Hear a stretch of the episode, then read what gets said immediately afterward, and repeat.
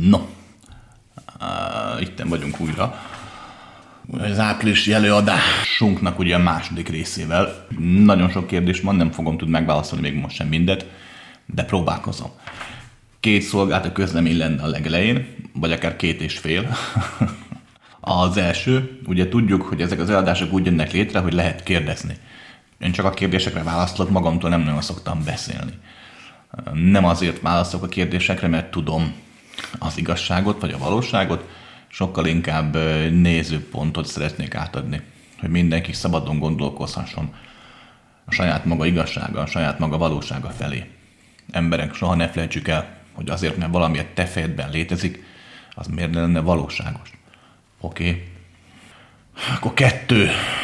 Második szolgálati közlemény. Um, mindenkinek nagyon szépen köszönöm, aki anyagilag is támogatja az eladásainkat. De szeretném megköszönni uh, Fekete Edinának és Kárpáti Krisztinának, hogy kőkemény magyar forintokkal is támogatja ezen YouTube felvételeket, illetve Bódi Gergelynek, aki szintén így tett, és ezen felül még szeretném megköszönni annak a hölgynek és annak az úrnak, aki névtelen szeretett volna maradni, hogy támogatja a lehetőséget, amit itt próbálunk megélni. Itt mindnyájam, mert hát végül is ez a pénz nem nekem van, hanem mindannyiunknak.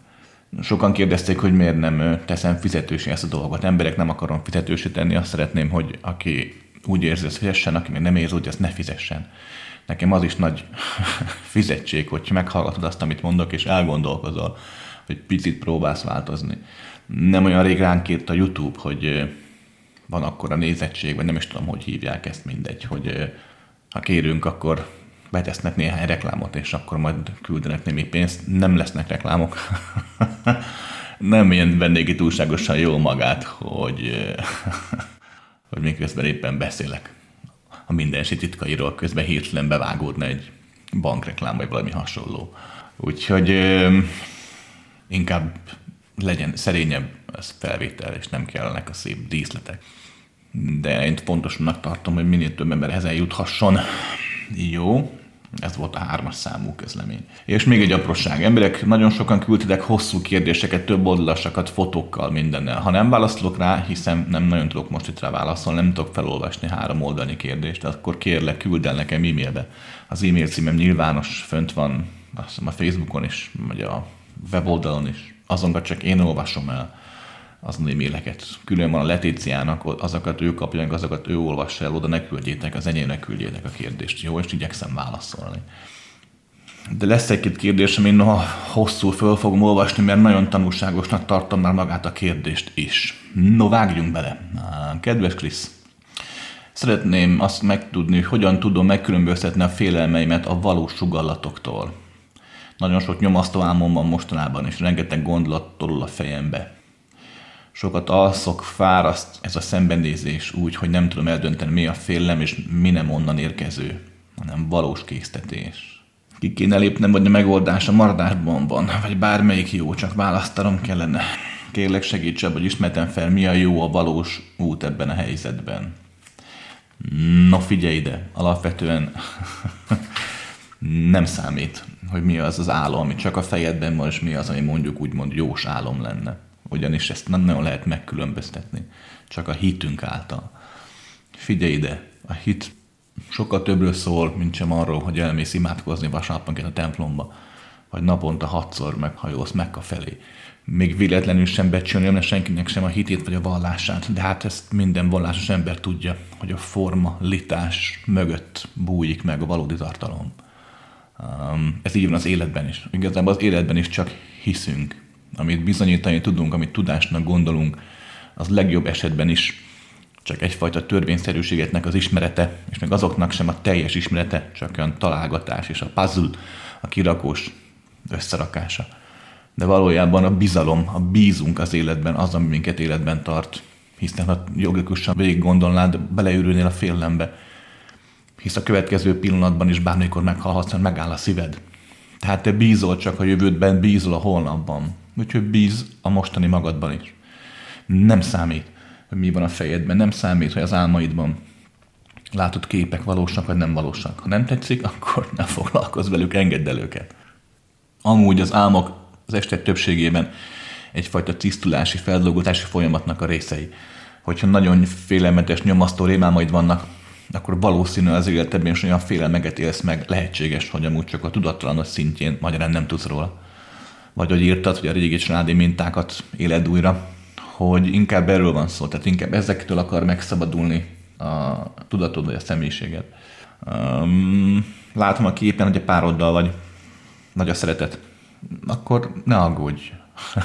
akkor, hogyha rosszat is álmodsz, hogy éppen elhagy a másik, vagy elhagyod a másikat, reggel fölkelsz, fújjál nagy ki három levegőt, öled meg a másikat, és csak neves. Hisz a valóság az mindig az, ami van. És ha most a szeretet van, akkor a szeretet van, oké? Okay? Ne foglalkozz ezzel, hogy mi a látomás, és mi az illúzió. Rendben van? Mert létezés egy szintjén teljesen egyé válik a kettő, és minden, ami illúzió, az valóságos, és minden, ami valóságos, az csak illúzió. Oké? Okay? Csak bátran, kezdj el élni. Kedves Krisz, több témát is felvetnék, remélem valamelyikről lesz kedved beszélni. Érdekelne a meglátás, a szexuális spektrummal kapcsolatban. Próbáltam magam elhelyezni, de képtelenség. 30 pluszosként is még a sötétben tapogatózom.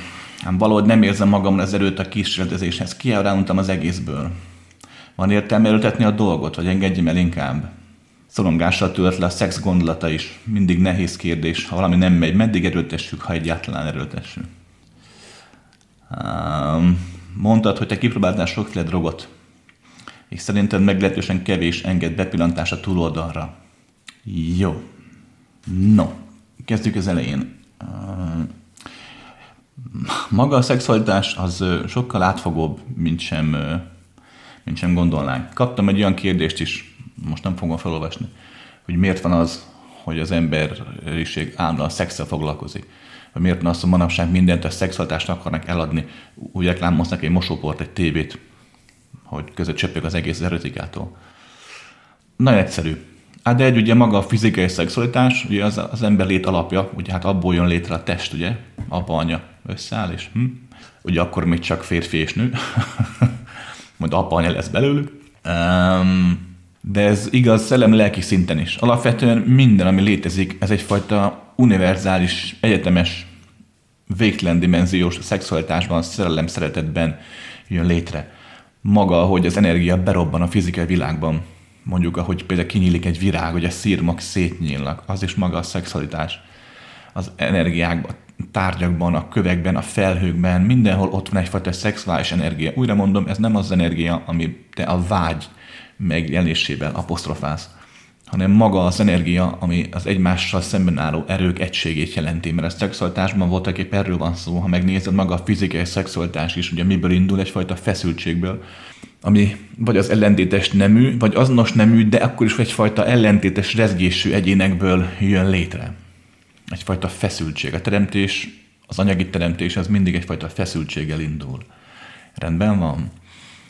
Az, hogy neked a szexualitás ennyire nem jön be az életedben, az teljesen egyénfüggő. Sokan, sok szakember tartja ezt mondjuk problémának, de ez nem igaz. Emberek, a szexualitásban nincs átlános igazság.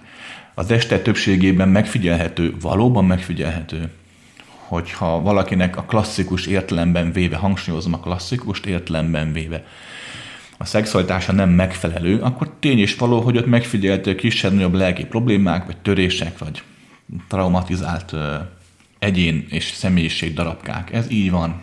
De attól még ez nem azt jelenti, hogy neked mindenképp a szexualitásodon változtatni kell.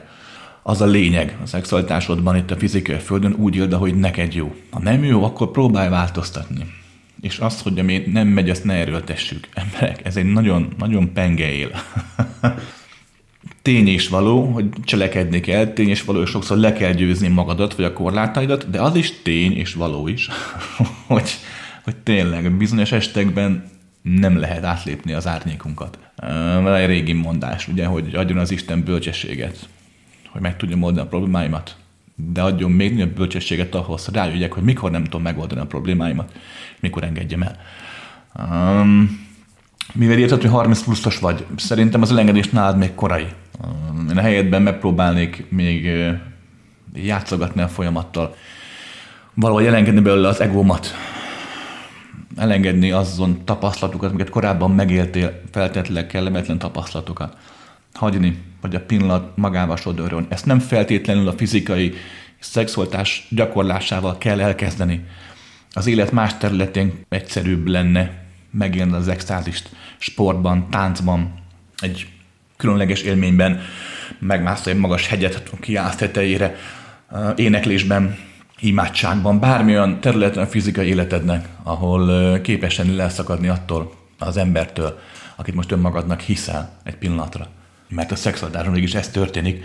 A korlátai feloldódnak, az orgazmus által szétrobbannak pillanatokig, ideig, óráig, és az az egyén, akit te a saját határaiddal ismersz, az akkor eltűnik. És amikor újra megjelennek a határok, újra kezd visszatérni a fizikai világban, akkor friss, új energiákkal feltöltödvén vágsz bele a holnapi napba. Oké? okay? Tehát szeretném hangsúlyozni, hogy ne add fel a dolgot, hanem az első lépésben próbálkozz így lazulni, vagy nyílni. Kettő, utána már lehet a férfiak vagy a nők felé fordulni. Um, megjegyzem, hogy ha a problémád ilyen régóta kísért, akkor feltehetőleg egyedül nagyon nehezen fogod tudni ezt feloldani. Megérne keresni egy olyan szakembert, aki nem csak a nyugati szexuálpszichológiában, de a keleti tanokban is valamennyire járatos, akinek van egyfajta hitvilága, aki kicsit túllát az anyagi világon, de mégis valamilyen szinten képes az elméjével is dolgozni, tehát segíthet. Ugyanis amikor a szexualitásban az emberek felé fordulsz, akkor nagyon könnyen be fog kapcsolni a régi rutin. És hiába próbálod visszaránt majd a korábbi negatív tapasztalat, az elfolytott emlékek, stb.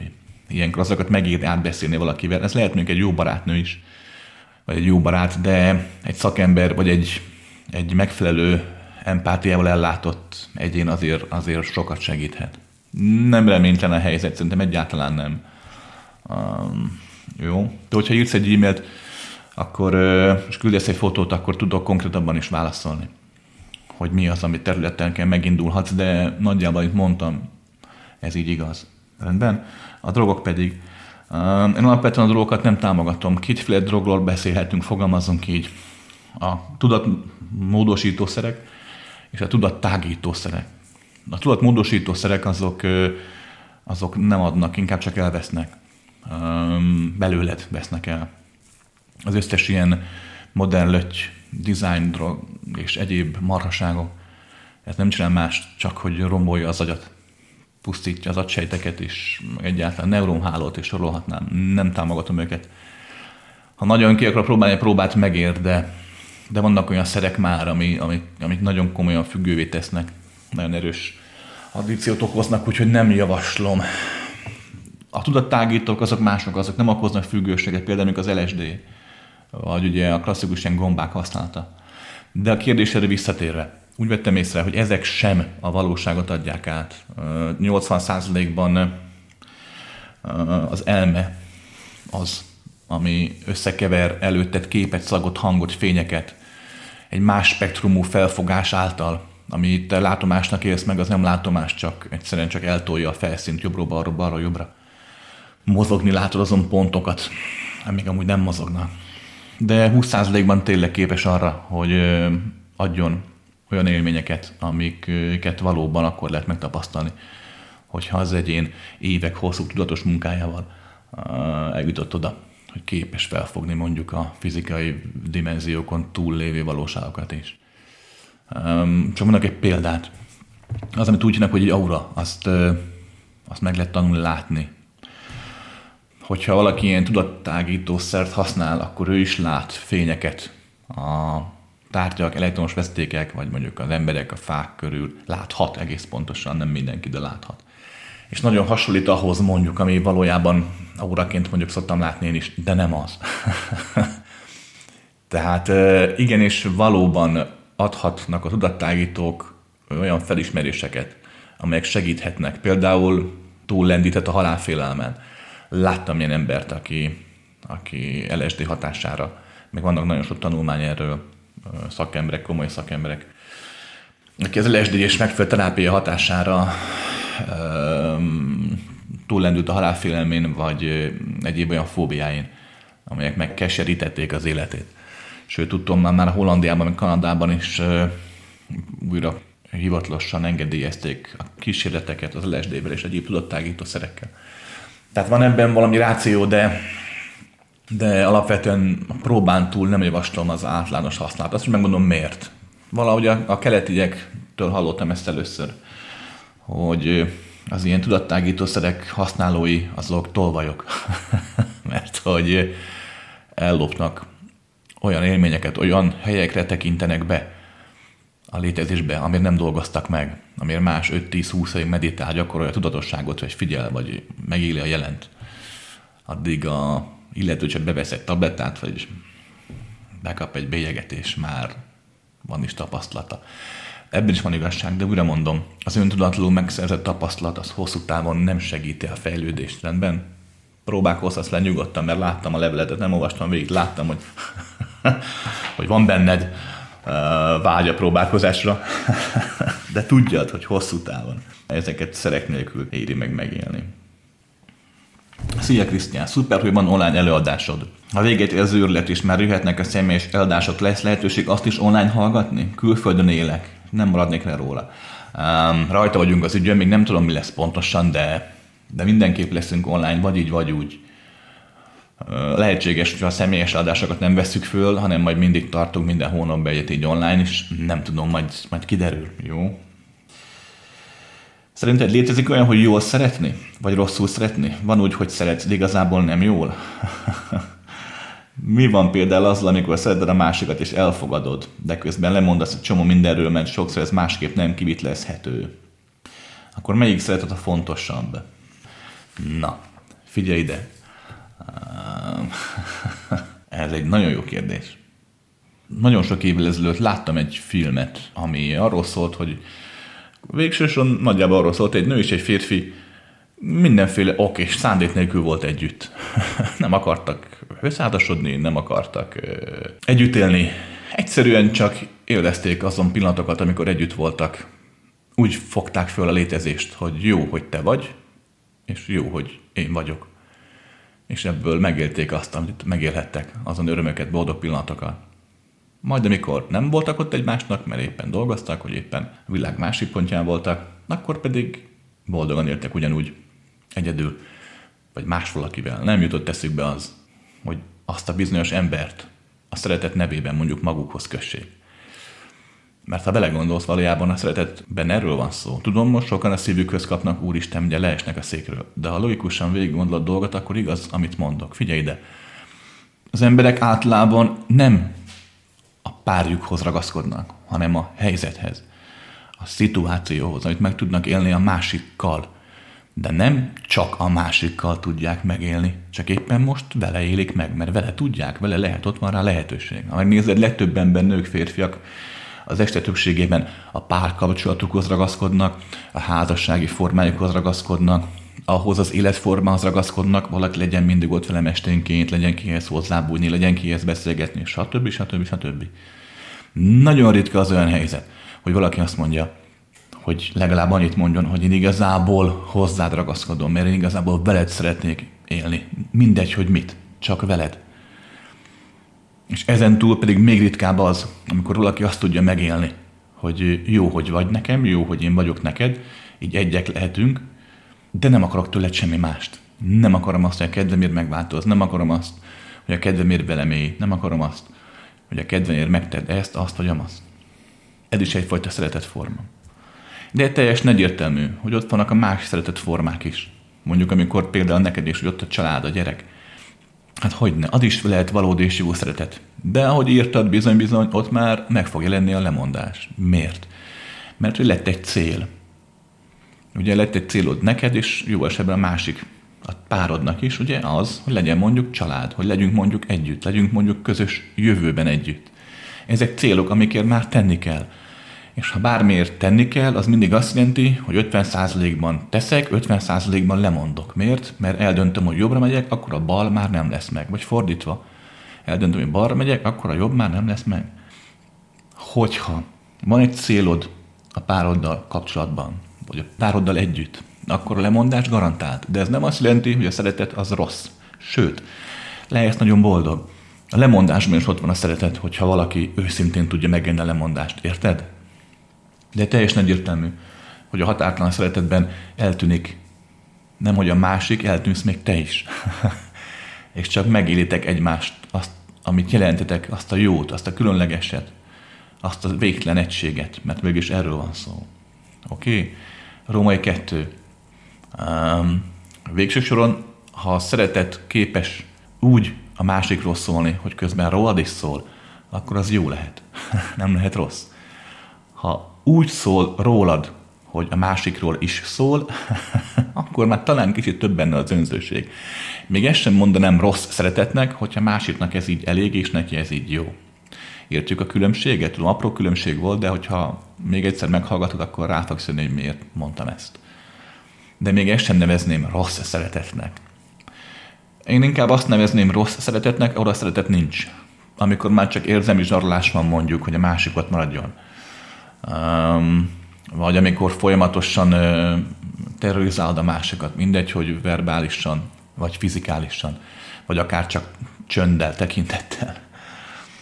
Ilyenkor nincsen szeretet, ilyenkor csak terror van. Nagyon sokan mondják, hogy a szeretetben és a háborúban mindent szabad, de ez egy hülyeség. Azt megmondom miért. Mert a szerelem a szerelem, a háború meg háború. a kettő nem ugyanaz ha már harcolsz a másikért, ott már nem szereted, ott már csak ragaszkodsz, ott már csak meg vagy őrülve, bolondulva azért, hogy másik tiéd legyen, vagy megmaradjon, vagy megszerezhess. Az nem szerelem. Ugyan ne viccelj, meg nem is szereted. Rendben?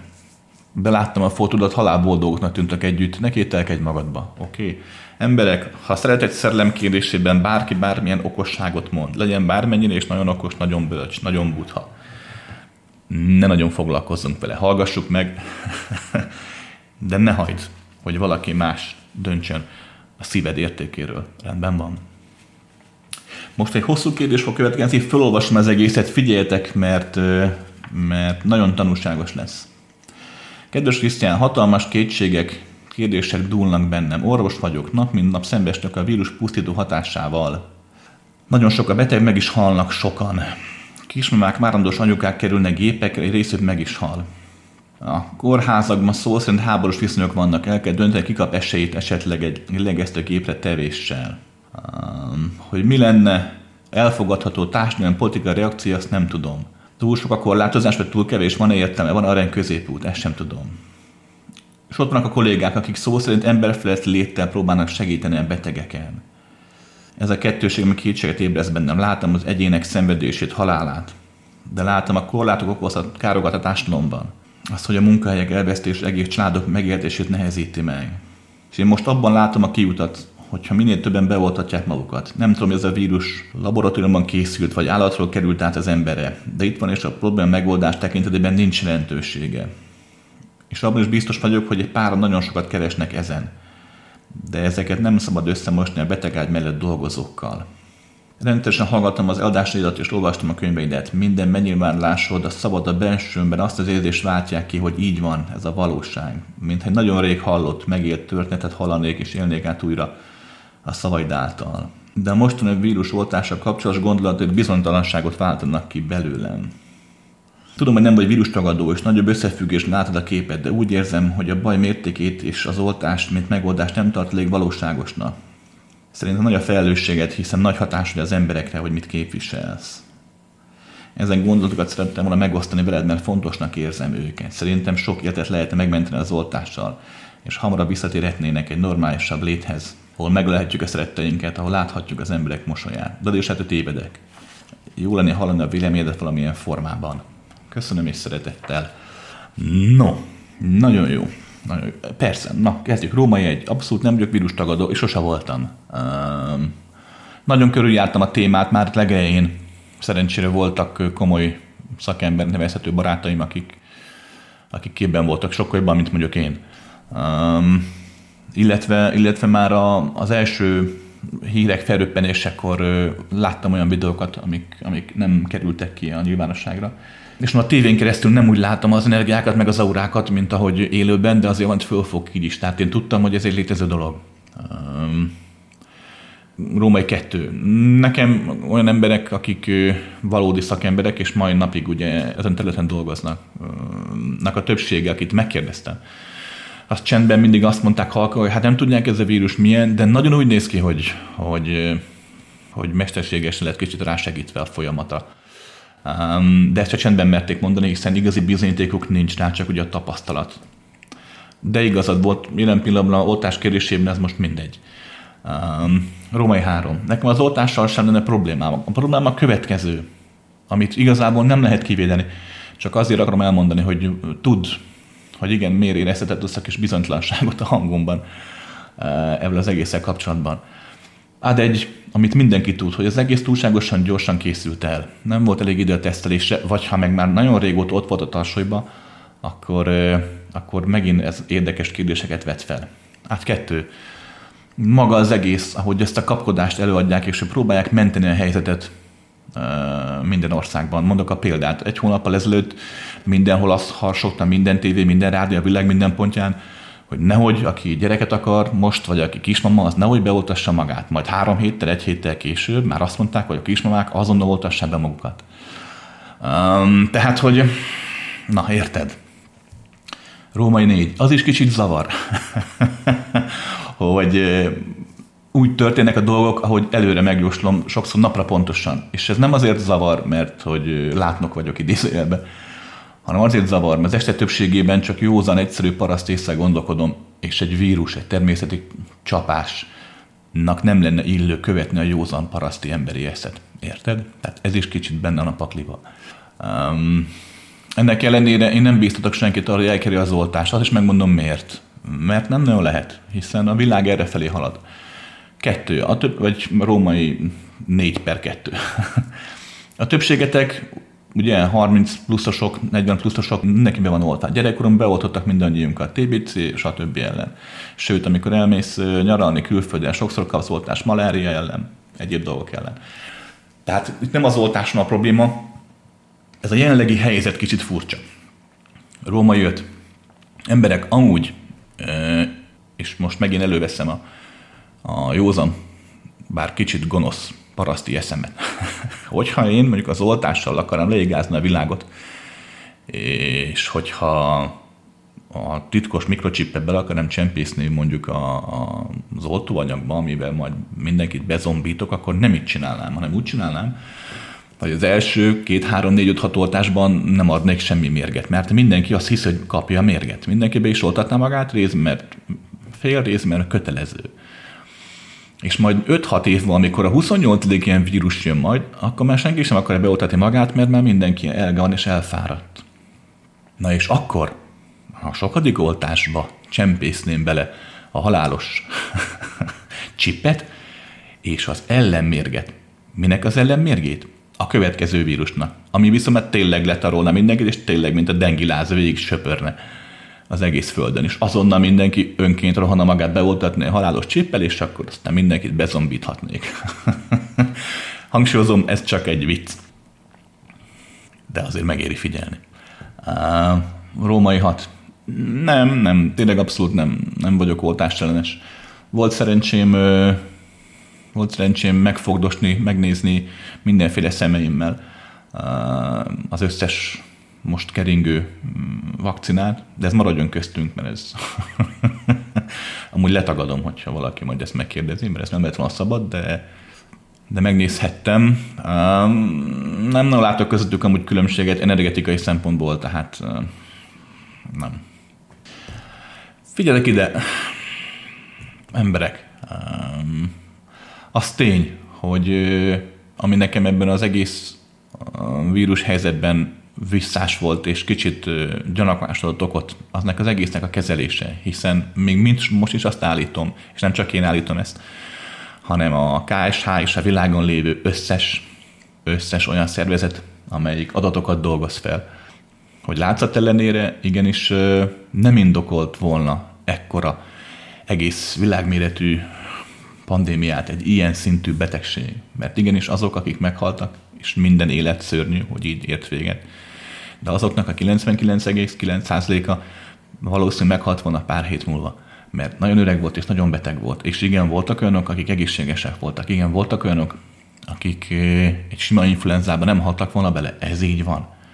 De azon 10-100, több millió ember, aki emiatt szenvedett, nincs arányában a kettő. Újra mondom, minden élet egyformán számít. Hát tényleg aztán nekem, tehát rám nem lehet rám fogni, hogy elitista vagyok, vagy az eugenetikában hiszek, mert nem. De tény, hogyha arányében társadalom és a Föld egész népességét egy társadalomnak vesszük, akkor hogyha így a Föld népessége szempontjában nézzük a dolgokat, akkor ezzel a videkezéssel sokkal nagyobb kárt okoztunk, mint sem hasznot. És még nincs vége.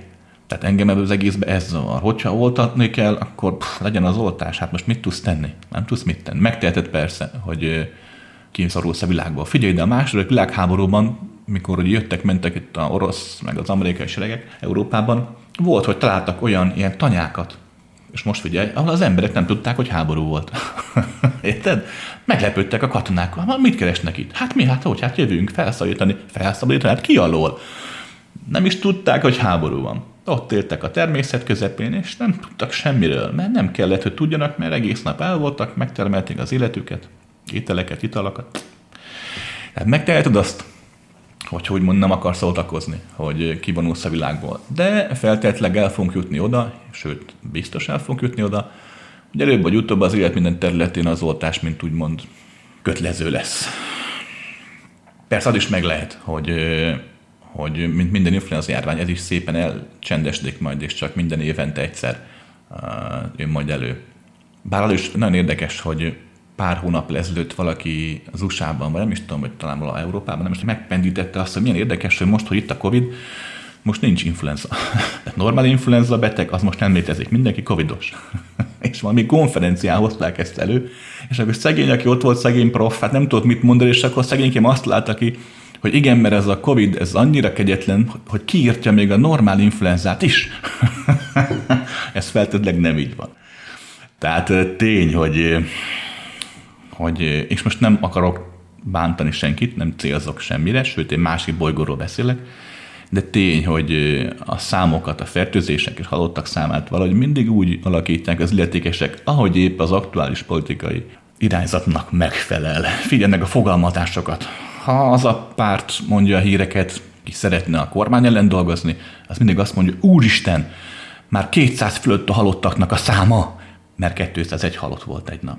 Amikor meg a kormánypárt mondja a híreket, akinek az az érdeke, ugye, hogy gyógyuljunk, az meg azt mondja, úr emberek, annyira jó, hát már, már majdnem 200 alatt vagyunk. ugye, mindenki úgy hazudik, ahogy nem szégyel. No mindegy. Tehát én, igen, hát sose voltam oltástagadó, nem is ez volt nekem ez a problémám. Inkább mondom, hogy a kezelte a világ ez helyzetet, és mondjuk nézd meg most is, ugye mi zajlik. Hát ugye többféle oltást lehet kapni a világ minden pontján. És hát már most, ugye már elkezdődtek a abszolút üzleti alapon történő, tehát illetve politikai alapon történő gyilkolásai a különböző oltóanyagoknak, hiszen, hiszen mindenki pontosan tudja, hogy nem azért tiltanak be egy-egy oltást adott országokban, vagy nem fogadnak el úgymond egy-egy oltástípus adott országokban, mert annyira rosszabb lenne a többinél. Ugyan már, hát, hát orvos vagy, hát pontosan tudod te is. És mindenki, aki kicsit is tanultabb, hogy minden gyógyszernek, minden oltásnak van káros mellékhatása, nincsen, amelyiknek nincsen. Uh, itt, itt egyszerűen csak arról van szó, hogy ugye mint politikai és mint egyéb okok miatt uh, megindul a játék az emberek életével. És már most ugye több ország bejelentette, hogy bizonyos oltásokat, amikkel a világ egyik felét már beoltották, azt ugye nem fogadják el, nem utazhatsz be az az oltással, akkor mi lesz majd? Egy év múlva megállapodnak, és lesz egy univerzális újabb koktéloltás, ami az összes oltást majd tartalmazza? Vagy lesz egy majd egy elfogadott három év múlva, akivel újra be kell oltatni magadat? Hiszen például ott van mondjuk ugye Svédország. Svédországban kitalálták, hogy emberi alanyi jogon és egyáltalán ugye a korrektség nevében ott nem lehet oltásnak a formáját kérni, mi több, meg sem lehet mondani, hogy kit milyen a típusú oltóanyaggal oltottak be, nem tüntetik föl úgymond majd a oltás igazolványukon, hogy milyen típusú oltással van beoltva. Tehát ez azt jelenti majd, hogy a svédek nem mehetnek a világon sehová, mert őket hogy engedik be abba az országba, amelyik azt mondja mondjuk, hogy hozzá az orosz vagy a kínai vakcinával beoltottak nem jöhetnek be. Hát tehát elképesztő dilettantizmus illetve mondjuk őszintén szándékos rossz indulat, üzleti érdekek által és politikai érdekek által vezérelt olyan rossz indulatot lehet itt látni, hogy pontosan magasról tesznek az emberekre. Tehát engem ez zavart ebbe az egész vírus szituációba, ezért próbáltam felhívni a figyelmet arra, és mindig most is próbálom, hogy sokkal többet árt az embereknek ez a helyzet, a félelem, a rettegés, ez a fajta gyógyszerekkel való problémázás.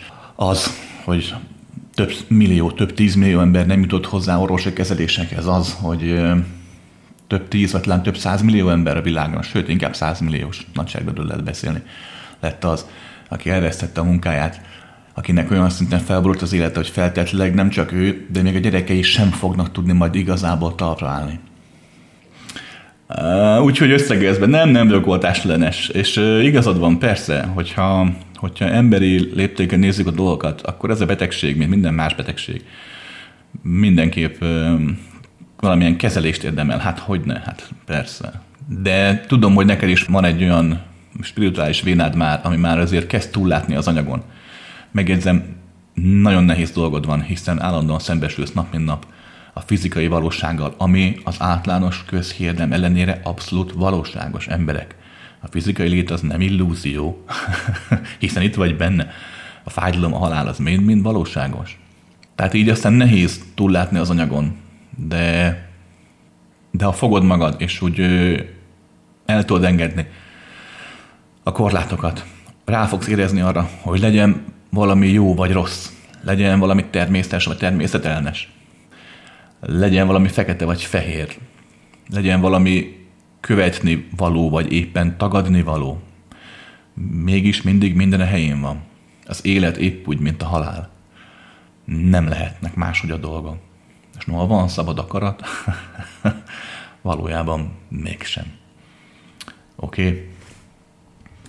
Kedves Krisztián, ma húsvét hétfő van, és még nem szaggassák az istrángot a locsaló, nem zörgetnek a kapumon, ezért bátorkodom írni egy csendes dóméretű levelet. Néhány évvel csodálatos tavasz napon kifeküdtem a kertembe. Egy matrasz társágában pihentem, gyönyörködtem, élveztem a hangot, a formákat. Hatalmas fenyőfák, tuják, nyírfák, kellemes szellő, pontyó hőmérséklet. Már kb. fél óráig hűsögettem, és megállt volna az idő. Nehéz szavakba önteni, de mintha eltűntem volna, és minden én voltam, mégis először nem fogtam fel, mi történt. Soha nem felejtem el, én voltam a szél, a matrac, a beton, a fák, minden.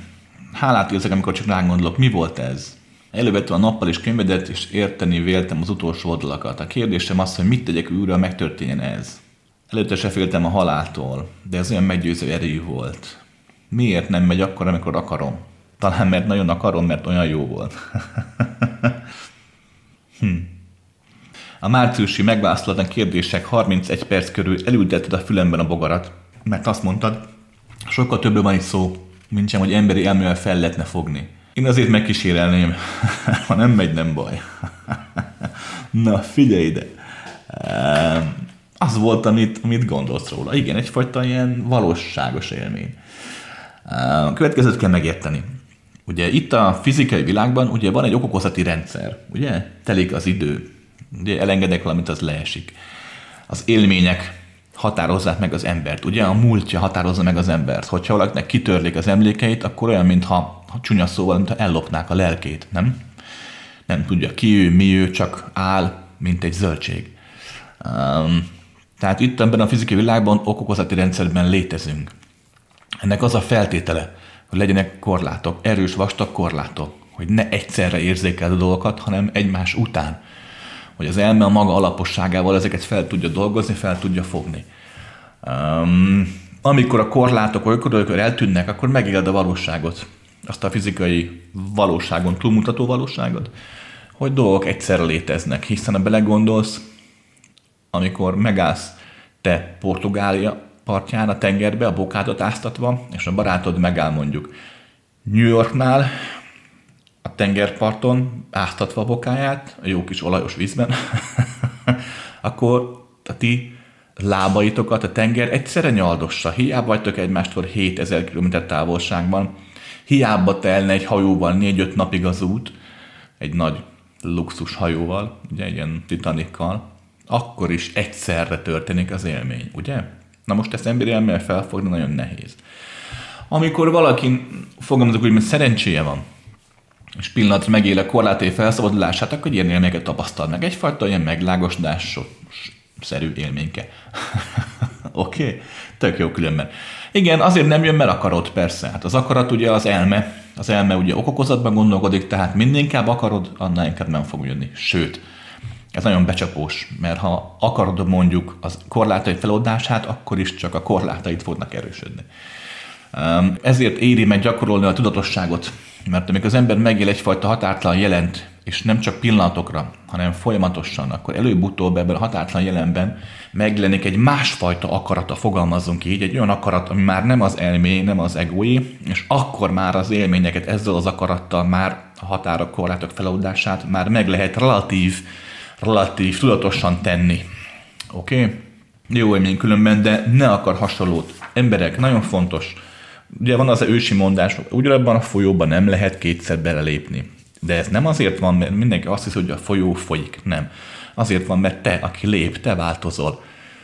Mert egy másodperccel később már más vagy, mint egy másodperccel korábban. Nem csak a folyó változik, hanem te is. Magyarán, ha volt egy élményed, ne ragaszkodj ahhoz az élményhez, mert már több lettél azóta, már sokkal másabb, tartalmasabb, gondolom, hogy ennél is mélyebb élményed lehet, oké? Okay? Ne ragaszkodj ehhez a megtörtént eseményhez, hagyjad, hogy újra megtörténjen. Rendben van? Azt szeretném kérdezni Krisztiántól, hogy van-e remény arra, hogy egy normális, szabad, szeretetteljes világot fel tudjunk építeni? Ha igen, ezt hogyan tudjuk megvalósítani? Amire megy most a világ, azt látom, hogy az emberi szabadság meg fog szűnni, az emberi kapcsolatok és kultúrák elsorvadnak. Mi ebből a kiút? Um, az biztos, hogy az emberi kultúránk és a szabadságjog az változik. Nem feltétlenül sorvadás, de változik. Az is tény, hogy, hogy most már megfigyelhető egyfajta, hát igen, egyfajta életellenesség, nem csak, nem csak emberi szinten, hanem társadalmi nép, vagy éppen kontinensek szintjén is. Ha megnézed, sosem volt olyan a történelem folyamán, hogy az intelligens, értelmes embereknek nevezett emberek, ahelyett, hogy tényleg sok gyerekes családokat nevelnének, helyette inkább a kis elefántcsontunkban nyücsörögnek, és csak bámulják a világot, vagy éppen csak az őseik nagyságáról, meg a múlt nagyságáról álmodoznak, ábrándoznak, miközben nem élnek. Ez azért nem volt jellemző régen az intellektuális társadalmi kasztra sem. Most valahogy efelé halad a világ, fiataloknál főleg, hogy igen, és a többség nem vagy csak majd valami ködös akar családot és gyereket, és inkább teljesen más élményeket akarnak megélni a létezésben. Sokszor olyan élményekbe menekülnek bele, amikről pontosan tudják, hogy nem valódiak, még egy virtuális élményekbe. Mert ugye valódivá teszik őket a megéléskor, ez igaz. Na de lényeg a lényeg, hogy igen, a változás az kézzelfogható. Én hiszek abba, hogy, hogy, hogy az emberiség egyszer egy nagyobb része úgymond felébred, fogalmazunk így, hát amúgy minek koptatnám itt a számat? Persze. De valahogy úgy látom, hogy ez nem most lesz.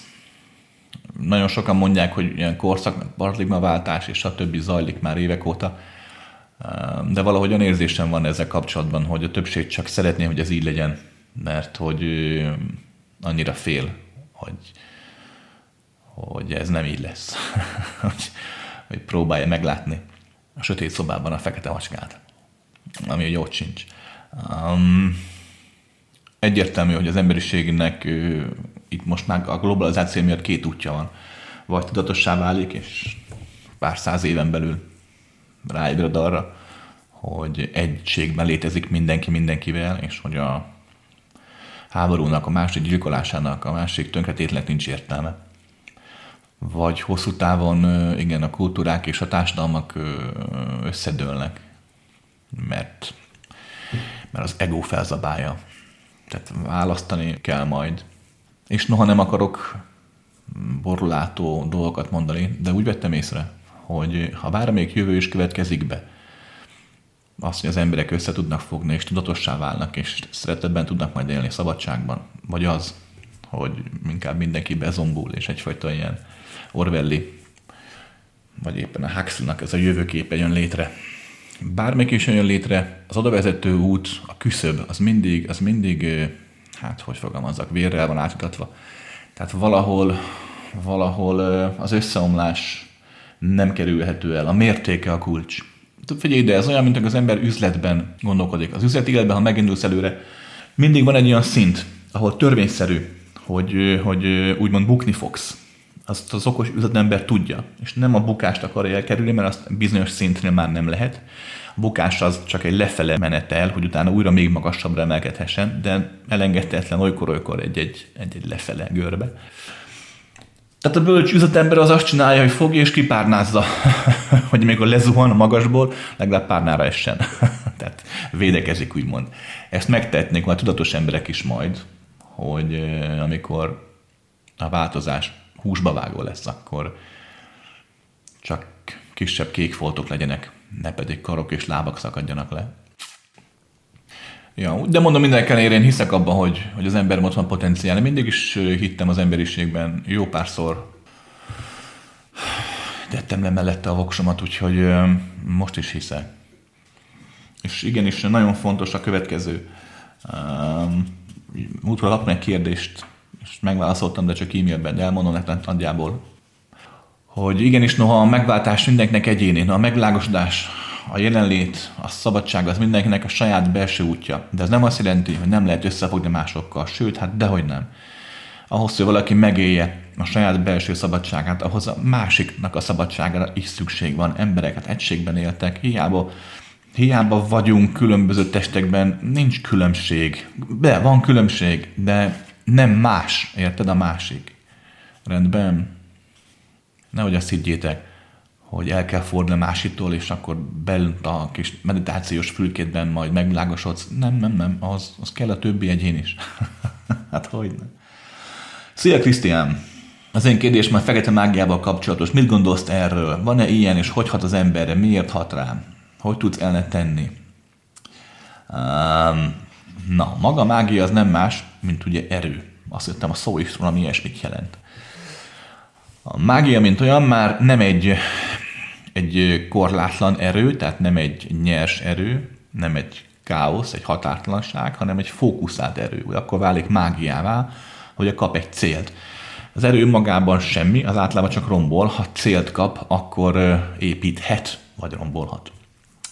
Um, tehát a mágia nem más, mint egy fókuszált erő, aminek van ugye egy célja, ugye van egy magia. Ez uh, nézőpont kérdése, hogy ez fehér vagy fekete mágia. Ugye klasszikusan a fekete mágának ugye azt nevezik, amikor a, a mag, a cél pont egyértelmű ártássával van feltöltve. Fizikai ártás, lelki, szellemi ártás, vagy halál. Ha belegondolsz, nagyon sokan a fehér mágiához sorolják a szerelmi kötést, de ha belegondolsz, az valóban működne, hogy te elmész a mágushoz, azt neki rakat pénzt, és akkor ő eléri, hogy átlag kiválasztott férfi vagy nőben egy szerelmes legyen és hozzád kötődjön, azért ez akkor nem nevezném fehér mágiának, hiszen a másikat megfosztod a szabad akaratától. Mm, ja.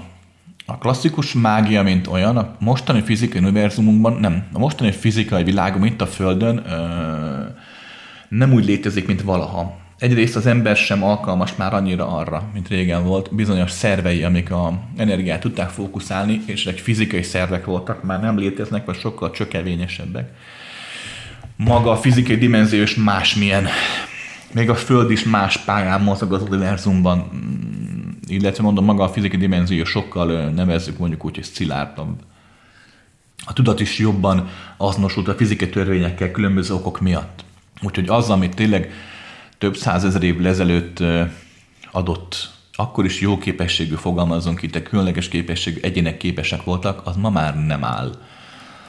Um, ugyanabban az erő, energia és fókuszálással, de amit ami 300 évvel ezelőtt tudtam egy mágiát csinálni a semmiből, ma csak arra vagyok képes, hogy picit meg tudom lobogtatni a lángnyelveket. Tehát utóbbit azért mondom, mert sokan látták, és tudom, hogy megindulnak a pletykák. Nem, nem tudok tüzet csinálni a semmiből.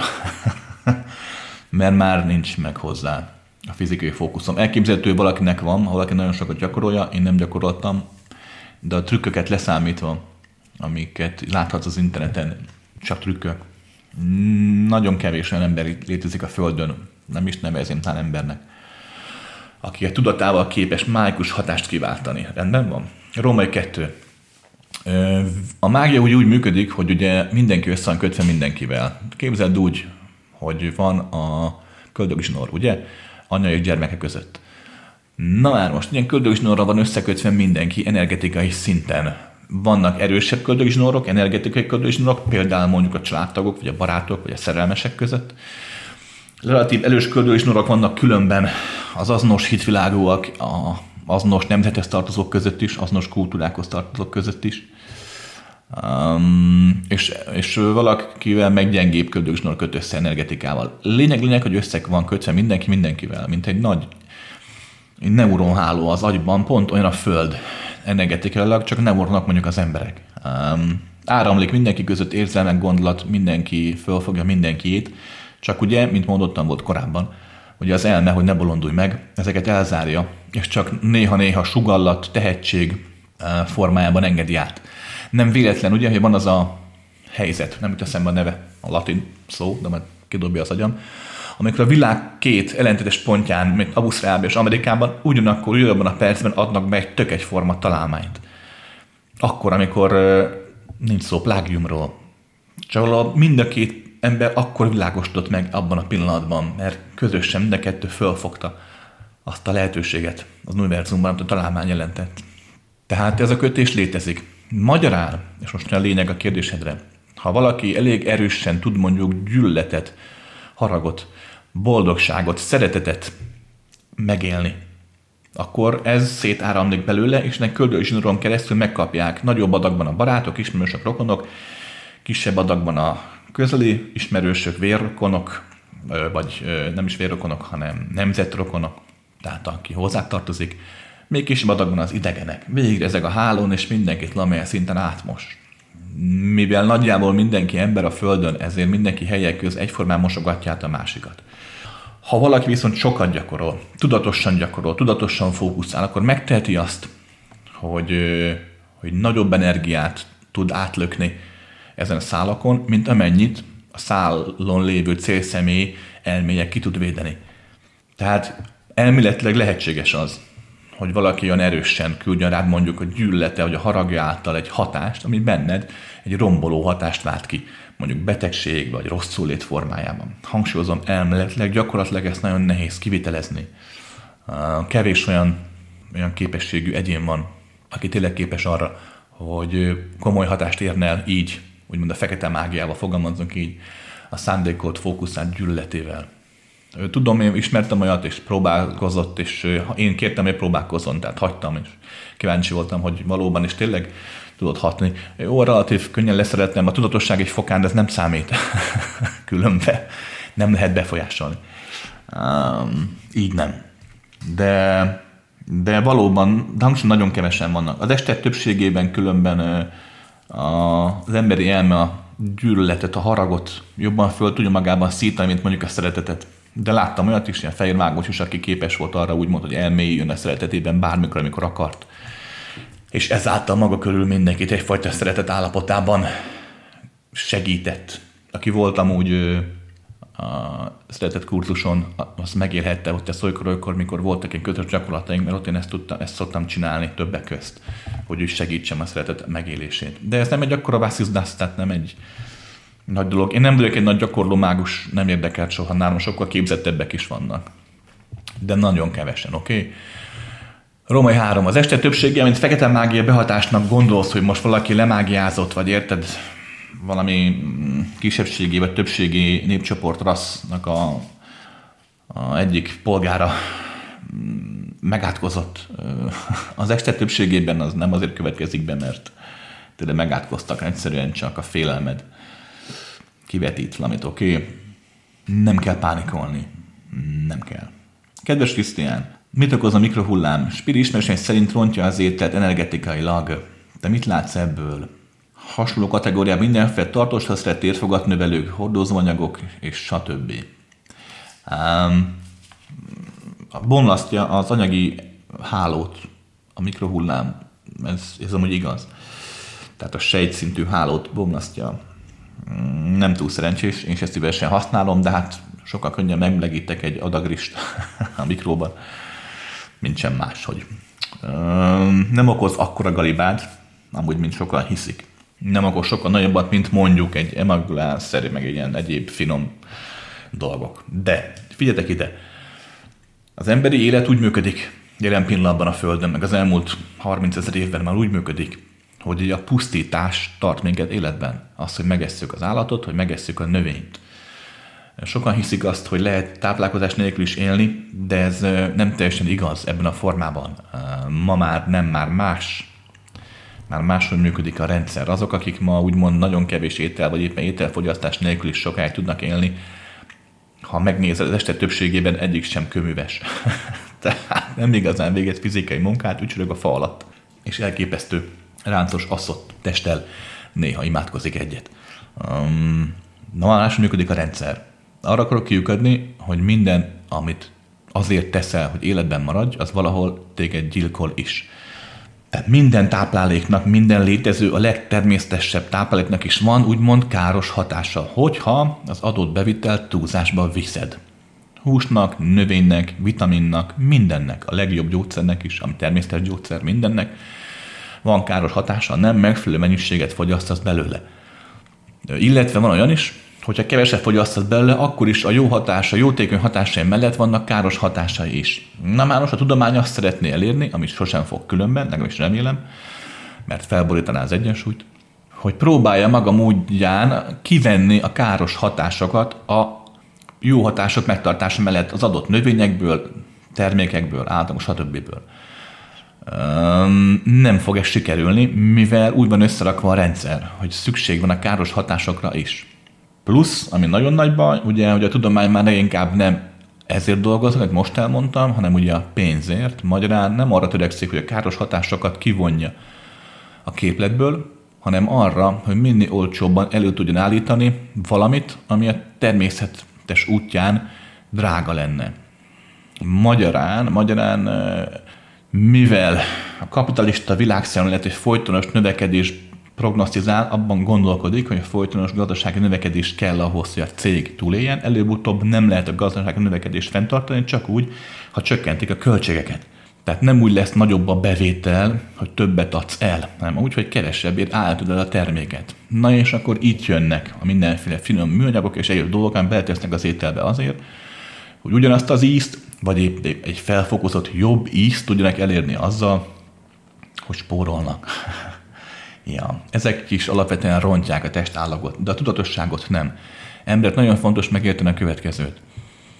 A tudatodra nincs olyan fizikai anyag, esemény, semmi, ami hatna rá, vagy kényszeríteni bármire. Olyat nem tud csinálni. A kémia, a fizikát, hogy tudna? Tudatod akkor is tudod, hogy ha nincs is teste, akkor is létezik az egyén, a határtlan egyén, ha nincs is anyag, amikor nem volt anyaguniverzum, fogalmazunk így, akkor is létezett. Tehát ez mindig, ne vicceljetek, nincs hozzá köze. Amit viszont meg lehet itt tenni, és nagyon hasonlít rá folyamat, az az, hogy képes arra egy anyagi szer, mondjuk, egy méreganyag, egy mikrohullám, ha túlzásba viszed, hogy felbomlaszt olyan fizikai folyamatokat benned, amelyen keresztül fogalmazunk így, képes volt a tudat átlényegíteni a testet, magyarán a test idézőjelben mondva, de valamilyen szinten, hangsúlyozom, csak idézőjel mondom, tehát megszagad a kapcsolat, és ezért úgy tűnhet, mintha hatna a tudatodra, a tudatodra, arra nem hat semmi. Nem tudsz vele kapcsolódni, és akkor már úgy érzed, mintha a tudatod vesztett volna el, de ez nem igaz. Nem azt veszíted el, nem a részeit veszíted el, hanem a kapcsolódási lehetőséget. Stim? Kedves Krisz, szeretném ma beszélni az eladásodon arról, hogy más dolgok milyen életformák élnek, és a dimenziók felépítéséről is. Egyébként köszönjük a sok online hanganyagot, rengeteg embernek hatalmas segítség ezekben az időkben.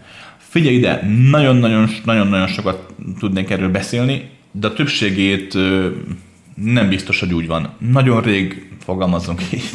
Tehát nagyon régi emlékeim vannak erről, nem tudom neked százszázalékosan megmondani vagy megígérni, hogy nem keverek össze tereket, időket, mert azért hát az én agyam sem erre van kitalálva, mint hogy senki se.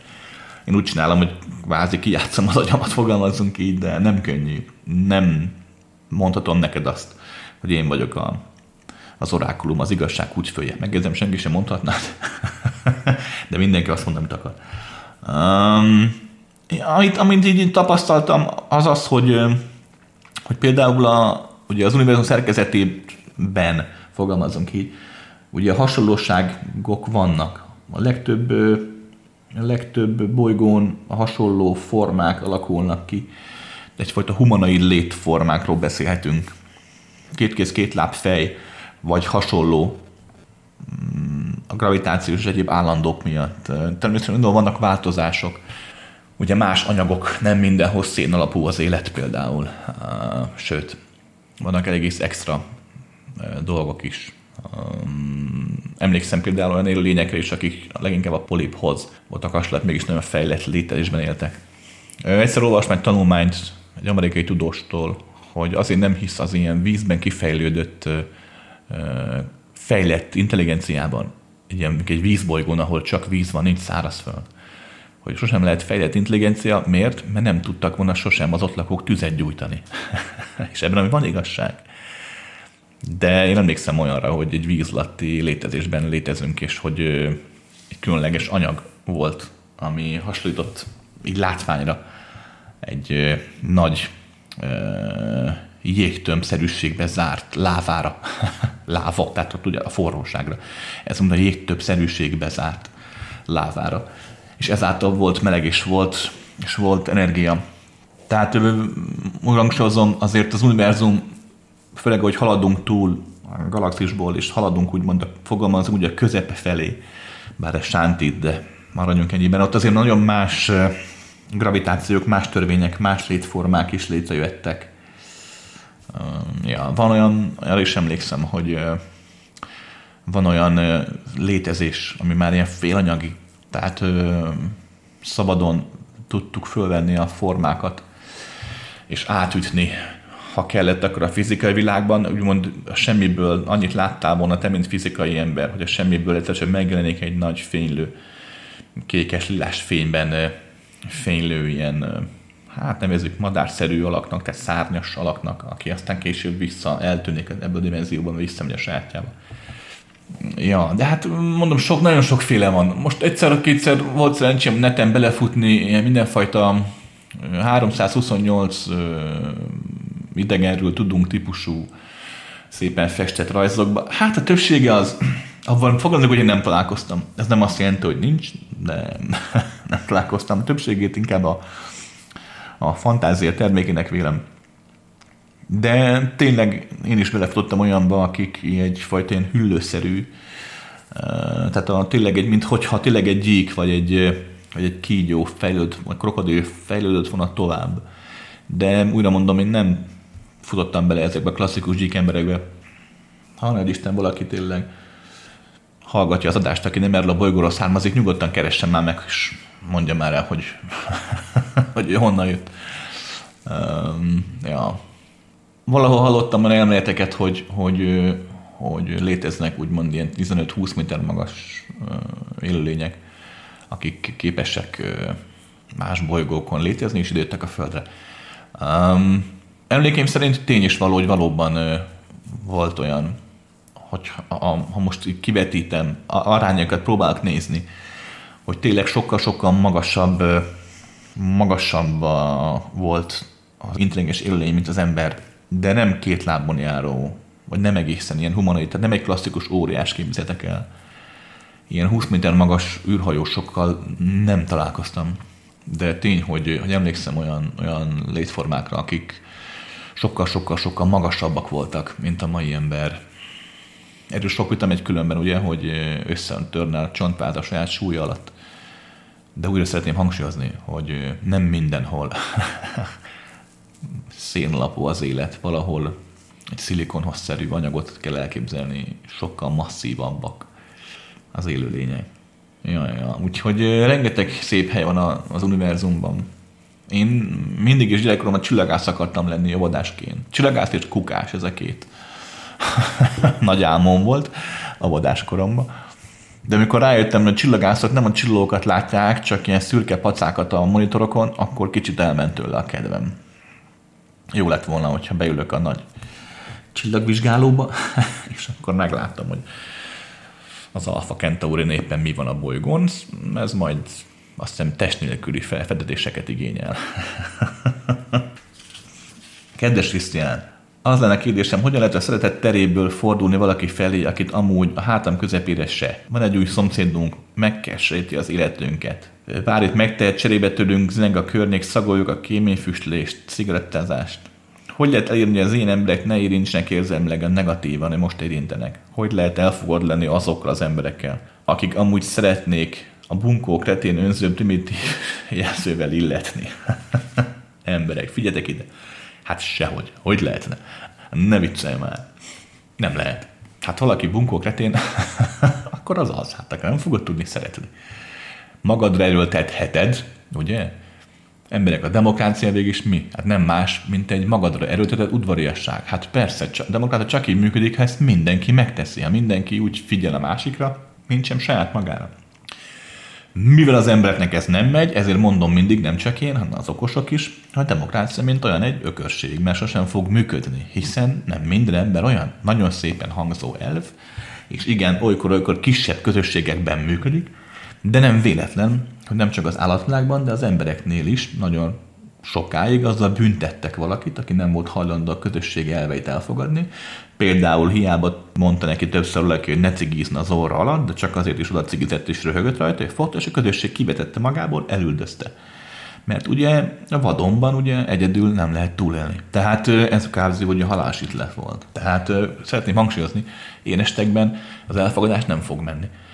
Római kettő. De természetesen mehetne is akár, de ez nem így működik.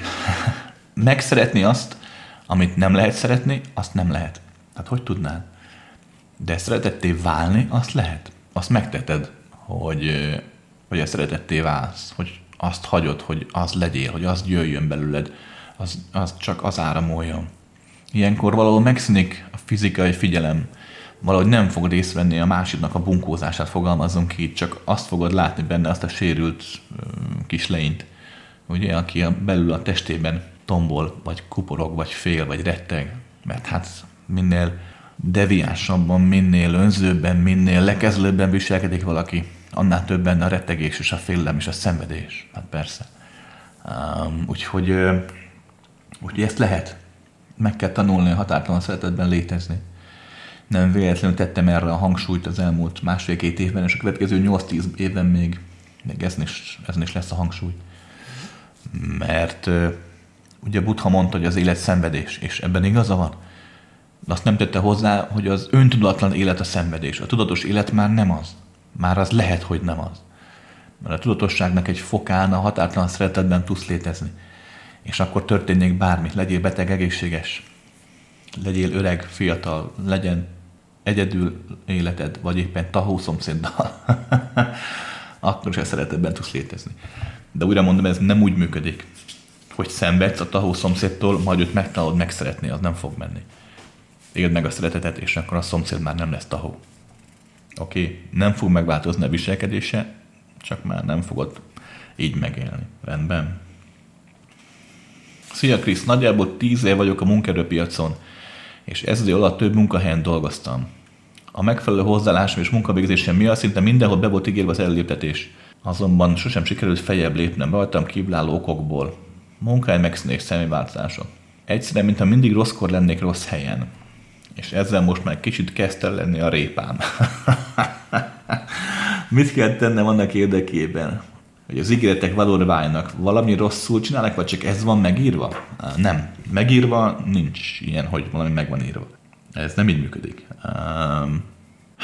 A sors számára nem a fizikai forma lényeges hanem a lelki szellemi megélés. Mert a fizikai forma az csak nekünk az élet, valójában az nem élet. Az csak fizikai forma. Ugye az a lényeg, hogy mit tesz meg belül. Hiába ülünk be egy moziba 300-an, 300 más belső élmény van, hiába ugyanaz a fizikai forma, nézzük a Titanicot. Valaki elalszik rajta, valaki imádja, valaki sír rajta, valaki nevet rajta, Pff, mindenkinek más és más. Oké? Okay? Tehát a belső megélés lényeges, nincs megírva az, hogy te sosem lehetsz vezetőbeosztásban. Nem. De tény, hogy valószínű, az meg van írva, hogy meg kell tanulnod kezelni a csalódást. Hát persze. Vagy valamerre változtatni kell az egyént, a személyt, akit te itt most vagy. Az valószínű meg van írva. De nem feltétlenül az van megírva, újra mondom, oké, okay? hogy neked nem lehet előre jutnod, mondjuk a ranglétre. Kettő. Hát mit csinálj? Valószínű a következőt rontod el. Ha tudásod megvan, hiszen te mondtad, hogy az oké. Okay. Az mindig kiemeltek volna. Kettő. Ugye a személy előléptetés, mint olyan, az este többségében sosem annyira tudásfüggő, inkább személyfüggő. Ezt el kell fogadjuk, hogy a tanárok is bizonyos diákokat kedvelnek, bizonyos diákokat meg nem kedvelnek. Um, úgy a főnök is bizonyos embertípus kedvel, bizonyosat nem kedvel. Meg kell tanulnod megszerettetni magad, hogy igenis érezzék azt, hogy, hogy fontos vagy, hogy jó, hogy jó vagy arra a pozícióra. És igenis egy kicsit múzolni kell, kicsit ott kell lenni, kicsit tudod partizni kell, el kell járogatni a vezetőséggel, nem szabad túlzás vinni a nyalást, mert azt sem szeretik, de a, a placon kell lenned, oké? Okay? Három, mondtad, hogy mindig tőled független események történtek, rossz vagy rossz helyen. Igen, ez lehetséges. Um, ez azt jelenti, hogy valahol nagyobbat kellene változtatni, tehát nagyon más területen, vagy, vagy, vagy jobban kézbe kéne venni a sorsodat, nem pedig annyira bízni abban, hogy majd valaki elintézés feljebb léptet, érted? Ez lehetséges de így nagyon messzeségből nem tudom biztosan megmondani, de feltétleg ezen területeken van az ebel hantolva, oké? Okay? Úgyhogy, úgyhogy ja, ja, ja, megéri kicsit, kicsit változtatni a dolgokon. De ne add föl, semmiképp sem add föl, ez nagyon fontos. Tíz év, az nem olyan vészes. oké. Okay. Tudom, neked soknak tűnik, az is, de azért nem olyan vészes. 40 éves korod körülre már csúcsgóri lehetsz hogyha betagozódsz egy komolyabb multi alá, kicsit megtalad a nyelvet, elpofizol a tulajdonos kör barátaival, aztán tulajdonos körrel, és egyszer csak azt veszed észre, hogy ott vagy az íróasztal, a nagy íróasztal mellett a többi nagy kutyával, és már meg is van, amit szerettél volna. Ne add föl, láttam a fotót, benned van bőven lehetőség, oké? Okay? Menni fog.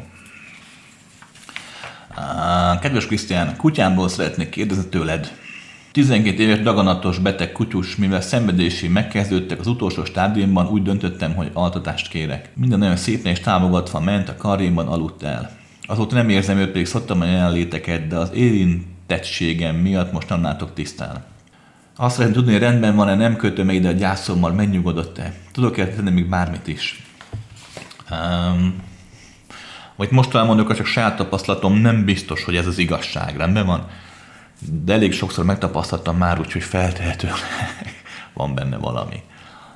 Um, amikor egy állat meghal, akkor az energia, amit jelentett, az a rezgés, amit ő kutyaként meg tudott élni, az, az úgymond kilő a fizikai világból. Mindaz az emlék, ami benne volt, felszabadul benne. Még akkor is, hogyha mondjuk aranyhal volt, és csak három másodperces memóriája van, épp úgy az embereknél nála is a megélt események, élmények felszínre jönnek, fogalmazunk így. Mivel teljesen máshogy élte meg, és máshogy dolgozta fel ezeket, nincs egy olyan, mint az embereknél szokott lenni, tudod, ez a fajta feldolgozzuk az életünket, és levonjuk a tanulságot. Hát nem nincs ilyen.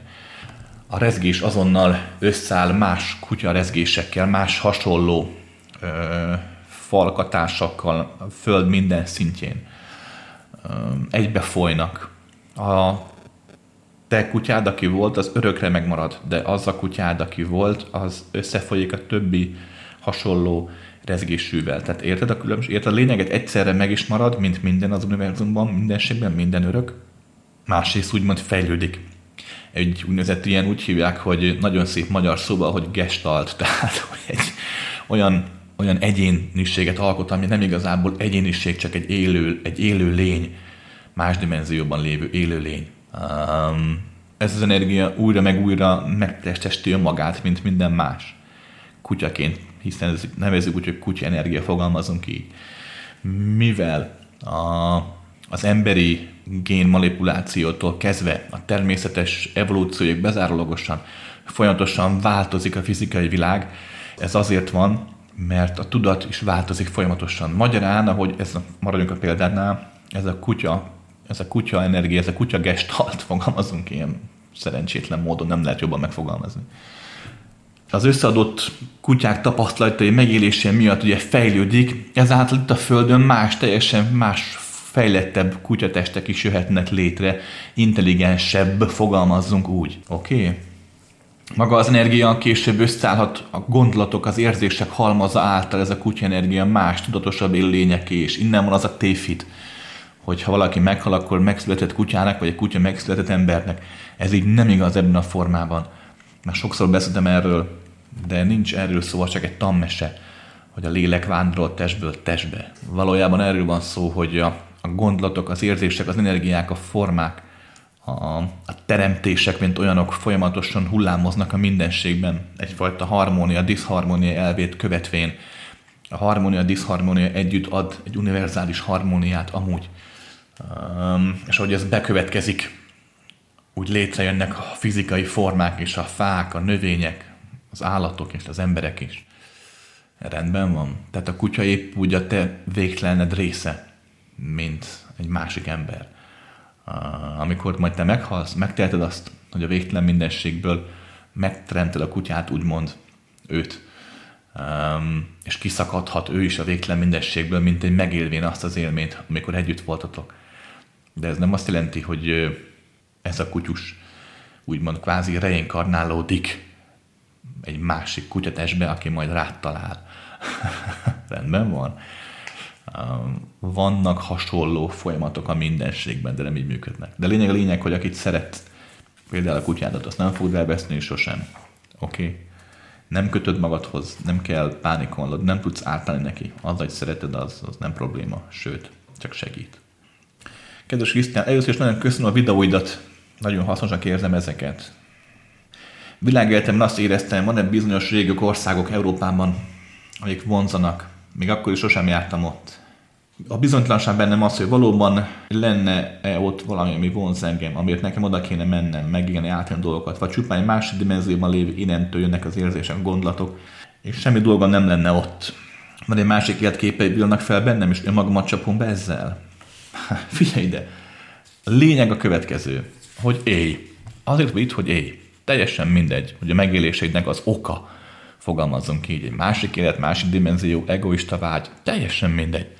Éld meg azt, ami van, legyen élmény, oké? Okay? Amivel tudod a világot, az univerzumot színesíteni. Rendben van. Nagyon sok ö, vallásos elv, vallásos út, szakrális irányzat találja ki, hogy mi az élet értelme. De ha végig gondol logikusan dolgokat, a következőről lehet szó, más lehetőség nem nagyon van. Az élet határtalan, végtelen. Innentől fogva egyetlen értelme lehet saját maga. A teremtésben lévő erő, a teremtés maga, akik ugye mi vagyunk, mint teremtő és mint teremtés. Hát a létezésért vagyunk itt azért, hogy olyan dolgot élhessünk meg, amik nincsenek máshol. Hát nem véletlen, hogy nincs két egyforma hópehely sem. Ugye gondolj bele, nézd meg a virágokat, mennyi gyönyörű virág van. Minek van virág? Hát semmi értelme. Miért vannak ugye a madarak? Hát kitér, minek repkedni valakinek az égen? Tök értelmetlen. Rengeteg gyönyörű dolog van a létezésben, amit mi hozunk úgymond létre. Azért vagyunk itt, hogy úgymond teremtsünk. Mindegy, hogy mi az okod. Teremts, rendben van. Szoktam mondogatni, hogy akkor éltél jól, úgymond. Hogyha miután meghalsz, akkor a Jóisten leül melléd egy pohár borral, és csillogó szemmel arra kér, hogy mesélj. okay, gondolj bele, egy határtlan jó Isten, egy, egy végtelen Isten halára unja magát, hogyha mi nem húzunk bele, és nem teremtünk olyan dolgokat, amik korábban a végtelenben nem voltak. Amit amúgy nehéz, de nem lehetetlen. Érted? Ne viccelj, nem számít, ne engedj hogy a kétségeidnek. Menj bátran, és élj, oké? Okay? Kedves Krisztián, segítséget szeretném kérni. Hat éve elváltam, azóta volt olyan párkapcsolat próbálkozásom, nem igazán találom a helyem és a párom. Vajon megtalálom a valódi társamat? Na, hát egy ilyenek kérdésekre nem nagyon tudok válaszolni konkrétan neked, mert a jövőt így nem látom, mivel úgy nincs. Um, hát kettő. Teljes egyértelmű, hogyha valaki párt keres, a következő dolgot kell megérteni. Két úton, módon lehet úgymond párt találni Az egyik, hogy célirányosan keresel. Azt mondod, hogy nekem szükségem van egy olyan férfi nőre, aki ezt, meg ezt, meg ezt, meg ezt tudja, akivel ezt, meg ezt, meg ezt megélhetem. A másik pedig azt mondod, olyan embert keresek, aki tudok szeretni. És pont. A kettő együtt általában nem megy. Tudom, ez szomorúan hangzik, de az este többségében nem megy. Mert vagy szeretsz valakit, vagy akarsz valakit. Ha szeretsz valakit, akkor van esély, hogy együtt fogtok élni, de nem feltétel. A szeretet meg a ragaszkodás az nem ugyanaz. Amikor akarsz valakit, akkor van esély, hogy az akaratod teljesül, de nem feltétlenül ki fog alakulni a szeretet. Vagy hogy az akarat gyengülésével nem fogtok elválni pár év múlva. Oké? Okay? Nagyon sok mm, ilyen vad dolgot hallottam, ilyen dualitás, meg lélekpár, meg ikerláng, meg te jó Isten területen. Emberek, a létezés ennél sokkal összetettebb, és valahol sokkal egyszerűbb is. Oké? Okay? Ha párt keresel magadnak, akkor döntsd el, hogy mit akarsz a párodtól, előbb mondottak alapján. Együtt akarsz vele élni, családot szeretnél, gyereket akarsz vele, közös jövőt, közös jelent. Mert ilyenre ember találhat. Vagy találhatsz olyat is, hogy azt mondod, hogy oké, okay, megélhessem vele önmagamat, ő megélhesse önmagát velem, és ez legyen nekünk jó, neki is jó, és nekem is jó. Ez egy másik lehetőség. De olyat keresni, akivel minden megy, az általában felesleges, egoista játszma. Rendben van? Ha rám hallgatsz, ne hallgass, akkor kezdj el élni. Tehát egyre engedd le párkeresésnek a vágyát, a görcsét, foglalkozz magaddal, sportolj, ha nem tetted eddig, keres valami hobbit, szórakozást, tartalmas életet élj, olvas, filmez, barátokkal csacsorász, és ha úgy alakul, hogy egy férfi vonz, akkor nyugodtan éld meg ezt a vonzalmat. Nem szabad megcsinálni azt, hogy már a kapcsolat elején eldöntöd, hogy ez a kapcsolatban mi van benne, hogy ez most hosszú távú vagy rövid távú lesz. Emberek mindig elmagyarázom, hosszú távú kapcsolat nincs rövid távúból lesz majd hosszú távú. De kezdetben nincs, kezdetben nincs hosszú. kezdetben csak kezdet van, az meg rövid. És kettő, ezt nagyon sok nő, most maradjunk a példánál, mert nő tette fel a kérdést. Férfi ego is elrontja, de a női ego hajlamosabb még jobban elrontani a következőt. Amikor azt mondja, hogy olyan férfit keresek, aki csak komoly kapcsolatot akar. Ez miért nagy hiba? Elmondom. Mert amikor egy férfival megismerkedsz, mondjuk a társkeresőn, vagy az első randin, és a férfi azt mondja, hogy hát én figyelj, én csak komoly kapcsolat akarok, házasságot, gyereket és stb. Tehát csak komolyan, hosszú távra tervezek. Az mit jelent? Azt jelenti, hogy a férfit te nem érdekled. Emberesen mondva pontosan leszarja azt, aki te vagy, mert őt mi érdekli? A terv, a terve, hogy megvalósuljon azt, amit akar. A hosszú távú kapcsolata, ahol te mondjuk hűséges vagy, a gyerek és a stb. Érted, amit mondok? Tudom, ez furcsa hangzik, de a végig gondolod, rá fogsz írni arra, hogy mondok, az igaz. És mikor ilyen kapcsolat létrejön, mert a nőként azt hiszed, hogy végre megtaláltam a komoly férfit, aki tényleg komolyan engem akar, az estek többségében egy terrorizmus lesz belőle, mert rá fogsz te is néhány év múlva arra, amit mondtam, hogy a férfi nem igazán veled törődik, csak a saját tervével, a saját jó felépített, előre felépített életformájával. És vagy az lesz, hogy terrorba fog tartani, vagy az lesz, hogy gyorsan elváltok. Tehát újra mondom, ha férfiak felé akarsz kapcsolódni, akkor a spontán dolgok sokkal jobban szoktak elsülni. Amikor nem akarsz úgymond semmit, csak jó vele lenni. És ha ő is ügyel hozzá, akkor neki is jó lesz veled lenni. És ebből könnyen lehet az, hogy akkor már legyen hétfőn is jó együtt, meg mondjuk szerdán, meg mondjuk már akkor szombaton is. Majd aztán már akkor hétfőn, kedden is, meg szerdán is, és így tovább. Rendben van. Tudom, ezt nehéz megcsinálni, pláne akkor, mikor az emberi elme mert ki van hegyezve arra, hogy Úristen, hol van már az én párom? De ha belegondolsz, amit mondtam, az logikus és igaz. Oké, okay, próbáld meg ezt kis lépésekkel. Először magadat töltsd föl a saját magad életével, és aztán hagyjad, hogy megjelenjen egy férfi az életedbe. És még egy apróság. Ha valaki régóta nem találja a párját, próbálkozik, volt a próbálkozásod, de sosem jött össze, akkor az nem jelenti azt, hogy mindig a másik nem volt mindig a hülye. Tehát az sem jelenti, hogy te vagy a hülye, de azt jelentheti, hogy valahol nem kapod el a harmóniát. Tehát valamilyen területen túl erős vagy, vagy túl gyenge vagy. Vagy valahol valami elcsúszik. Oké? Okay? Nagyon fontos, hogy aki régóta nem találja párját, próbálkozza, de sosem jött össze, az hagyja abba a szokásos rutinból való ismerkedését. Próbálj nem mindig ugyanarra a típusú férfira vagy nőre bukni. Próbálj ne úgy mindig udvarolni, ne ugyanazokat a köröket fusd le mindig, amit téged megnyugtat, hogy jó, oké, első randin csak akkor virág, második randin már akkor egy csók, a harmadikon meg mondjuk szex. Tehát ne ezeket a köröket jár be, ne ugyanúgy dicsérges, ne azokat a szavakat, gondolatokat, érzéseket használd, amit mindig szoktál rutinból. Mert a rutin az a rutint hozza elő, azt a rutint, amiből nem jöttek össze a kapcsolatok, rendben van. És még egy apróság, hogyha ismerkedsz bátran férfiakkal vagy nőkkel, mindegy, és néhány hónap után vége szakad, akkor nehogy már elkezd nekem szenvedni. Hát volt néhány boldog hónapod. Nagyon nagy hiba az, ez csak az ego trükközik különben. Hogy azt mondja, hogy úristen, már megint nem jött össze. Hát de gondolkodj már logikusan könyörgöm. Volt két hónap jó, és jobb lett volna, ha az a két hónap nincs is? Miért? Ne viccelj. Mindig töltek Te nem vagy áldozat azért, mert nincs melletted egy férfi. Miért lennél az? Könyörgöm. Oké? Okay? Hagyjad, hogy a kapcsolatok kialakuljanak, azok csak maguktól tudnak kialakulni. És igen, néha van, néha tényleg van olyan, ritkán, de van olyan, hogy úgymond valakik egymásnak vannak rendelve. De mm, az sem törvényszerű, hogy az összejön, az sikerül. Másrészt pedig igenis, hogyha valakiben van vonzalom egymás iránt, akkor abból lehet bármi, bárkivel megélhetsz egy tartalmas végtelent, hogyha megvan köztetek a kapcsolódás, megvan köztetek a kölcsönös öröm, a boldogság azért, mert a másik létezik. Nem azért, amit tesz, hanem azért, hogy létezik. Rendben. Kedves Krisztián, nagyon köszönjük az eladásaidat, mindig nagy lelkesedéssel hallgatjuk, mint a gőme bolygó lakói fordulunk hozzád.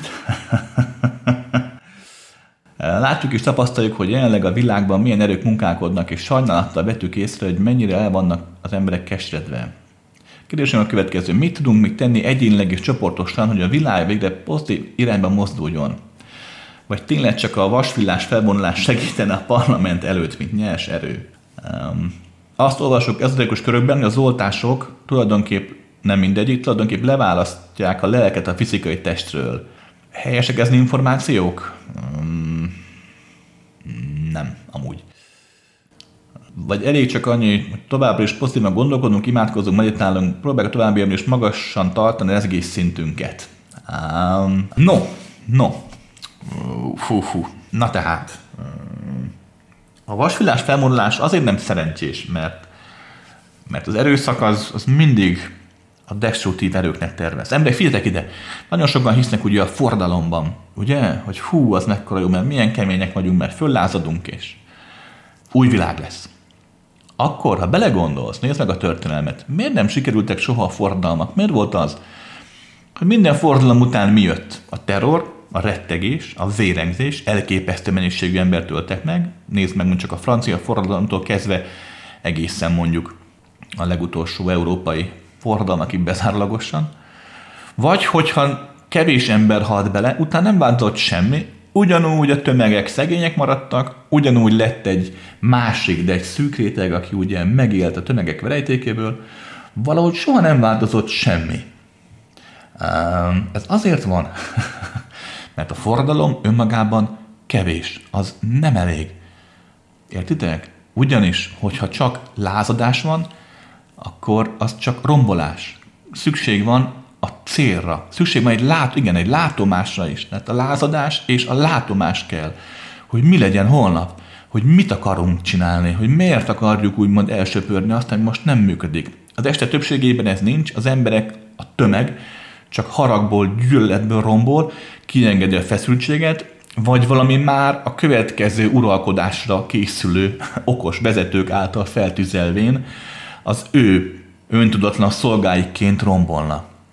Arról nem is beszélek, gondolkodj kicsit, hogyha te valóban a szabadság mellett vagy, a szeretet mellett vagy, azt nem fogod tudni elérni vasvillával. Hát hogy? Amikor azt az energiát képviseled, amit téged és más félelembe és rabságban tart. Ne viccelj. Így nem fog működni. Oké? Okay? Kettő, mit lehet tenni? Hát te írtad, nem olvastam föl, de írtad, hogy ilyen spirituális segítő csoport vagytok benne. Az tökéletes. A következőt kell elképzelni. ahogy vannak a felhők az égen, ugye? Tudod, még a kék előtt, ott úszkálnak a felhők. Nagyjából abban a magasságban van a Föld körül egy ilyen nagy ilyen fénylő gömb cucc, ilyen energiaháló. Ugye mondtam, hogy mindenki össze van kötve mindenkivel energiaszálakon. Na most ezek a szálak a térben is nyúlnak, tehát rajta vannak ezen energiahálón is. Nagyjából ezt nevezhetnénk mondjuk az emberiség közös kollektív tudattának és tudatalanjának. Nem teljesen jó meghatározás, de nem tudok jobbat. No tehát, a lényeg a lényeg, hogy amit egy ember érez, az nem csak a többi emberen söpör végig, hanem ezen hálóban is ott marad és bekerül. Nagyon sok gondolat és érzés, amiről azt hiszed, hogy a te gondolatod, vagy a te érzésed, az valójában ezen hálóból a spirituális köldög zsinoron át csatornázd úgymond magadba. Tehát nem te találod ki, hanem így mondom, kapod mástól. Teljesen egyértelmű, hogy minél többen hisznek valamibe, az annál nagyobb erővel robban be a hálóba. Hát persze, a világban, gondolj bele, hogy jött létre mondjuk egy kereszténység a semmiből, érted, néhány tucatnyi emberből. Hát úgy, hogy elképesztő erővel tolták bele az energiát ebbe a hálóba a hitüket. Minden valláskörben így indul meg a hódítása útján. De persze ez kell a fizikai vérengzés is, kell a fizikai terror is, kellnek a fizikai formák is. De azt a hithű buzgalmat, azt a valódi hitet, azt ebből a hálóból merítik már a követők. Minél többen hisznek benne, annál jobban és jobban beépül ebbe az egész, és annál jobban és jobban hat a tömegre. Oké? Okay? Magyarán, igenis, hogyha nagyon sok ember fél mondjuk egy vírustól és retteg, akkor ez a félelem kerül bele ebbe a, ebbe a hálóba, és ez a félelembe születnek bele az emberek. Éjszak álmukban a félelmet kapják az emberek. Hát hogy a fenében? Én ezért mondtam a leges legelején, még az legelső vírus problémánál tavaly tavasszal, hogy itt nem a vírus lesz a gond, hanem a félelem, hogy mindenki elkezd rettegni. Ez sokkal jobban pusztít. Minden vírusnál jobban pusztít ez hogy az emberek rettegnek, és most már az is fél, aki azt hiszi, hogy ő nem fél. Mert éjszaka, vagy napközben, ha csak úgy kicsit belbambul vezetés közben, gyűl a buszon a villamosni, és bámul ki a fejéből, hallgatja a fülhallgatójában a zenét, a tudattalanjában a kollektív emberi tudattalan félelme elkezd szépen tanyát verni. És ott van a másik oldal, ha ti ott vagytok, öten ugye írtad, hogy lányok, öten hatan, és elkezdtek szeretetet nyomni ebbe a hálóba, akkor az lesz benne, ha nem csak ti, hanem a világon minden ember csinálná, akkor sokkal nagyobb eséllyel lábalnak ki az emberiség egy ilyen problémából. Én gondoltam rá különben, mert több csoportról tudok, akik így, így ezzel foglalkoznak, hogy kidolgoznak valami módszert, ami, ami sokkal intenzívebben tudná bele feltölteni ezt a, ezt a hálót így a föld körül, lehet, hogy sőt, szinte biztos veszem, hogyha lesz időm, akkor megcsinálom, kidolgozom, és akkor majd Emlékeztek, régen voltak ezek a csend üléseink, mikor ott egymást mert ültünk csendben, és ott az átlam ilyen fókuszált végtelen hallgatásban jobban rá tehát hangolódni a csendre. Ugyanilyen lenne mondjuk ebben a szeretettel is, hogy valahogy fel tudnánk tölteni jobban, mindegy eloszlatva kicsit a sötétséget, a félelem posványát. Nem arról van szó, hogy megváltanánk a világot, de azért adhatnánk esélyt, hogy az ember ne csak a félelmet fogja föl. Tehát jó, amit csináltok, csináljátok csak, mert, mert nagyon máshogy nem megy. És amúgy mindenki ezt csinálta, egy Krisztus buthától kezdve, egy egyszerű jó szándékú emberig, hogy a mag, önmagából kiáradó fényt, a szeretetet, a boldogságot, az örömet, a nyugalmat, a békét, ezt sugároztam maga köré, a körülötte lévő emberek köré, illetve a tudatosságnak egy kitéletebb állapotában mondjuk egy buddha vagy egy krisztusé, ő meg ugye az egész földbe sugározta ezt bele. És milyen érdekes, ugye, hogy pont a nevükben, ugye szeretet nevében milyen sok embert töltek ugye mondjuk meg. Tehát ez nem azt jelenti, újra mondom, hogy képes leszel megváltoztatni az emberiséget, mert az emberi ego az nagyon makacsószág, azt nem lehet csak úgy megváltoztatni de, de maga, amit csináltok, az jó, csináljátok csak, nagyon sokat segíthettek vele másoknak, magatoknak is. Kérek a tanácsot, hogyan oldjam fel a szexualitással kapcsolatos blokkjaimat és gátlásaimat, és mindez a járó bűntudatot, amiket gyerekkoromban szereztem bártatlanul. Anyám rendszeresen megvádolt, és megmutatott olyanok, amiket el sem követtem. Képtelen vagyok teljesen elengedni és átvenni magam a gyönyörnek. Miként tudom feloldani ezeket? Köszönöm a válaszod. Üm, konkrétan csak akkor tudom megmondani, ha írsz egy e-mailt és küldesz egy fotót akkor is nagyon-nagyon nagy ez a terület, tehát nem lehet ezt egy válaszsal, meg egy jó tanácssal elrendezni. Több lépcsős folyamatban lehet csak ezt a változást elérni, feltétlenleg hónapok, jó pár hónap alatt. Oké? Okay? Tehát ha valóban változhatni szeretnél, már pedig megérni, mert maga a szexuális gyönyör, az orgazmus, az nagyon fontos az ember életében, elég fontos. De mondom, írj egy e-mailt, jó, és akkor egy fotóval, és akkor le, megdumáljuk, megpróbálok majd segíteni benne. Szia Krisztián, ha valaki az Asperger szindróma vagy az autizmus viselkedés egyét mutatja, az felismerti önmagán ezeket a jeleket. Már sokszor észrevettem magamon a tüneteket, és nagyon nyom a dolog, de soha nem mertem le komolyban foglalkozni, esetleg szakemberhez fordulni. Van lehetőség, hogy úgy lássa a váltlás, és én mit tudok tenni. Miért alakul ki ez egyáltalán? múltkor hallottam egy olyat, hogy az autizmus az alakul ki, mert elcserélik a lelket a gyerekben. De ez nem igaz. Nem. Ez nagyon, nagyon érdekes folyamat, nagyon nehezen tudnám elmesélni. Maradjunk annyiban, hogy a testek többségében nem külső tényezőről van szó, nem arról van szó, hogy a pocakban voltál, és nagyon megijedtél mondjuk, mert anyukád majdnem meghalt, rád állt egy autó, elugrott, és akkor a sokkot kapott mama, vagy akkor a sokkot kaptál te is, amiért az kialakult. Nem az autizmus, illetve ez az Asperger szindróma is egy összetett energetikai, genetikai háló, ami különböző okok miatt jön létre. Általában azért fogalmazunk így, hogy színesítsd a világot is, hogy a, az emberi fajnak, a létezésnek, a tudatlétezésnek új ösvényeket is szabhass. Nem egy kutató azt állítja különben, hogy az Asperger szindróma az nem betegség, hanem egyfajta evolúciós lépcsőfok. Um, nem foglalkozz majd a kérdéssel, hogy ezt igazolhatnám, nem tudom megmondani, de tény, hogy a kérdés föl tudod tenni, az azt jelenti, hogy sem az autizmusod nem lehet túlságosan erős, tehát egy könnyedebb, vagy az Aspergeret sem. Bár az Asperger nem szokott gondja lenni a fogalmazással, nekik ugye a szociális élet megélése a problémás.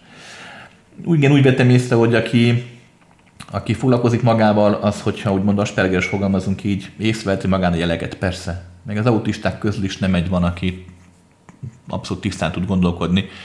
Az élet bizonyos területein vannak csúszásai, tehát ő is felismerti magán persze. Um, mindenképp megéri szakemberhez fordulni.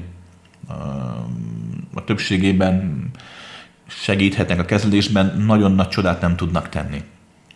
De nem is kell. Hát tökéletes, amit írtál, hát elképesztő, minden területen jól működsz. hogyha a szociális életed nehezebb, nehezebben ismerkedsz, nehezebben kommunikálsz, akkor, vagy nehezebben érted meg mondjuk az iróniát, akkor persze ezeket meg kell tanulni. Igen, erre időt kell szakítanod. Figyelni kell magadat, figyelni kell a társadalmi játszmáidat. Egy jó szakember segíthet. Rendben? Ne félj, ne félj szakemberhez fordulni. Emberek, amit magunkba hibának gondolunk, az nem hiba az csak tulajdonság. Hiba akkor lesz belőle, amikor rejtegetni akarjuk. Oké? Okay? Szia Krisz, mindig úgy gondolod, hogy pár év múlva olyan ingatlanok lesznek Budapesten, mint Bécsben. Az elmúlt tíz évben két és fél háromszorosára mentek fel az árak. Már a tíz évvel ezelőtt is sokaltam, de ami most van, az is hajmeresztő. Bécs szintje pedig még minimum a duplája mostaninak. A számomra elképzelhetetlen, de hát sok minden az volt, aztán mégis úgy lett. Uh, figyelj ide! A, jelen pillanatban a probléma az, hogy az a kapitalista rendszer, gazdasági rendszer, ami valamikor, mert valamikor tényleg így volt, valamikor az emberi fe, lét fejlődését szolgálta, ma már nem az. Abban a pillanatban, hogy a kapitalista rendszerben létrejövő vállalatok jogi személyé váltak, ez egy nagyon-nagyon hosszú téma, most nem fog vele menni. De a lényeg lényeg, hogy ma már a kapitalista világrend, mint olyan, csak folytogatja az embert. Ugyanis azzal, hogy el tudták érni azt, hogy függetlenül váltak a politikától, hisz hogy a kapitalista világrend alapja az volt, hogy az állam, magyarán az emberek, ez nagyon fontos, ne szólhassanak bele a cégeknek az ügyeibe, a piac, a gazdaság ügyeibe. Magyarán te, mint ember, mert ugye te vagy az, aki a parlamentbe juttatod be a demokráciában, ugye, a vezetőket. Magyarán te és a vezetők sem szólhatnak bele abba, hogy az országban gazdaságilag mi működjön, hogyan működjön. Innentől fogva, mint az árak befagyasztása, mint olyan, ugye, hogy helyrehozd mondjuk a sokseből vérző gazdaságokat, az ugye nem lehetséges, vagy csak nagyon szélsőséges esetben össze is zár ilyenkor ugye a gazdasági elit, és azonnal kitagadnak téged, komplet országot tönkretesznek, elszegényítenek, tönkreteszik a pénzt, tehát nem, nem lépheted meg. Nézd meg, mi volt Németországban nem is olyan rég. Ugye az államnak be kellett avatkoznia, hogy meg kellett szabnia, hogy mennyire lehet megemelni az albélet árakat, mert ott tartottak már a németek, hogy belázadtak ugye, hogy olyan árak vannak Berlinben, nem, nem tudják kifizetni az emberek, mert egyszerűen nem képesek arra. Mert hát szabadáros emelések vannak, mindenki annyit emel, amennyit akar. Ugye, kapitalizmusban minden annyit ér, amennyit árat valaki hajlandó érte megfizetni.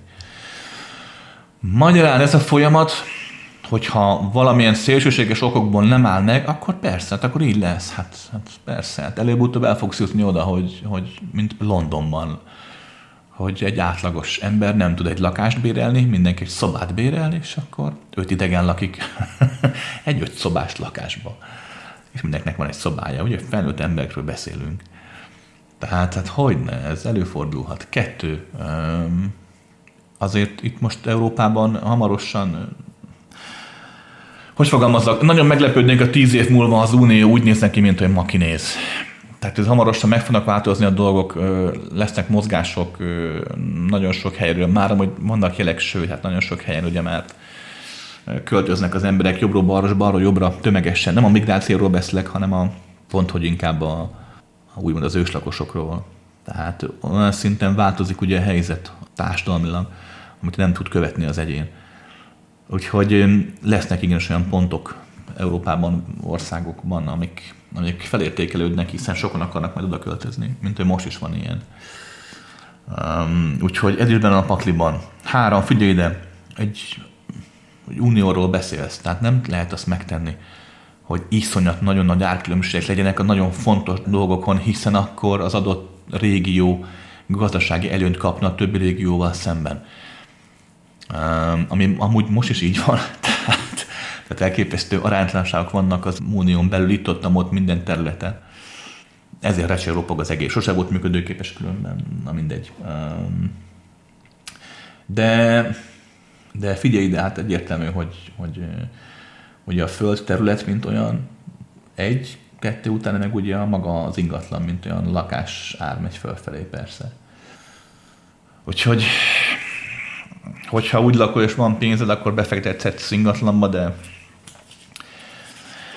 most ugye dolgoznak rajta, a legtöbb országban a kormányok próbálnak ugye olyan dolgokat kitalálni, hogy lenyomják az árakat, de hát mondom, kapitalista világrendszer van, tehát egyszerűen már nem tudják visszazárni a palackba a pénzgyint. Szia Krisz, három kérdés ennek kiképítették a Gízai és több értőn piramist. Mikor, miért és hogyan? Volt a szakmai tudok ezt, mert nem fog belemenni, nagyon hossz lenne, de de maradjunk annyiban, hogy nem az egyiptomiak, és nem uh, fagörgőkön körgették a 20 tonnás köveket, amik amúgy ugye, több ezer kilométerről származnak, és ráadásul ugye faszer számokkal a márványt nehéz kifaragni, mert ugye fémet nem ismerték. Tehát nem, ez egy kicsit összetette volt. Um, több kultúra is dolgozott, az ugyan um, többdimenziós játszmák voltak itt, úgyhogy ez... Ja, ja, ja.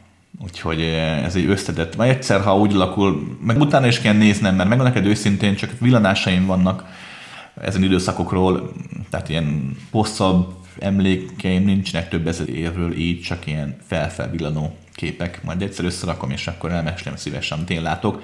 De szeretném hangsúlyozni, ez nem biztos, hogy így volt, mert igenis uh, itt vannak átütések nálam is. Van olyan emléke, aminek nincs köze ezen történelmi vonalhoz és mégis emlékként élem meg, úgyhogy ja.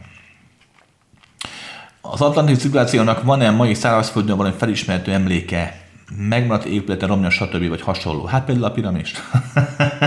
az, az jóval korábbi, mint sem, mint ami 4500 éves. Úgyhogy ezt már Egyiptomon kívül majdnem mindenki elismeri, aki kicsit foglalkozott vele. Egyiptomon dolgoznak rajta, hogy eltüntessék a nyomokat, ugye? Mert hát ugye az iszlám nem engedi meg azt, hogy valami tízezer éves legyen, vagy még több. De a régebbi. Maga az a klasszikus Atlantis, amit ugye annak neveznek, az már a vége felé volt különben. Tehát amit a Platónék úgymond beszéltek, ami igazából csak erősebb volt benne a legenda, mint sem a valóság. Vagy amit Atlantisnak tart ugye a, úgymond a hagyomány, az már a vége volt a korszaknak, akkor már, akkor már ja, eredetileg Atlantisnak nem a szigetet hívták, hanem csak egy várost. És ahogy szépen darabokra hullott, nem egyik nap alatt, úgy már csak a várost nevezték így. De a fénykorában maga a kultúra az a föld jelentős részre hogy kiterjedt. És megjegyzem, sokkal inkább volt egy feudálisabb rablóállam, mint sem hajdanán, ahogy megalakult egyfajta tudatos jellegű spirituálisabb formában, a vége felé már nem az volt.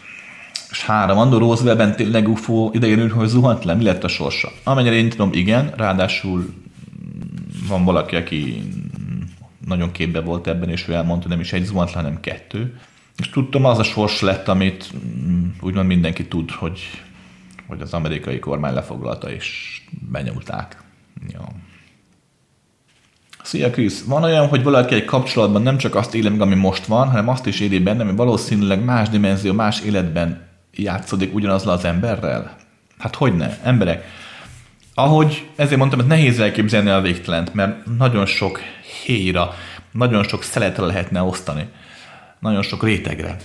Ahogy, ahogy ugye mindenki össze van kapcsolódva mindenkivel ilyen szálakkal, úgy össze vagyunk kapcsolódva a Földdel is amúgy valamilyen szinten össze kapcsolva nem csak a Földdel, az univerzum minden létező energiaforrásával, fókuszával. Az asztrológia, mint olyan, ugye, kvázi ezen az elven próbál működni. Nem mondom, hogy működik, csak azt, hogy próbál. Amúgy a bolygók nem, meg a csillók nem tévednek, az ember szokott, aki értelmezi a jeleket. um, Így nem csak a fizikai univerzumban vagyunk összekötve magunkkal, hanem más fizikai univerzumokban is. Hát hogy az Istenben nem? Más dimenziókban is. Persze, hát minden össze van kötve mindennel.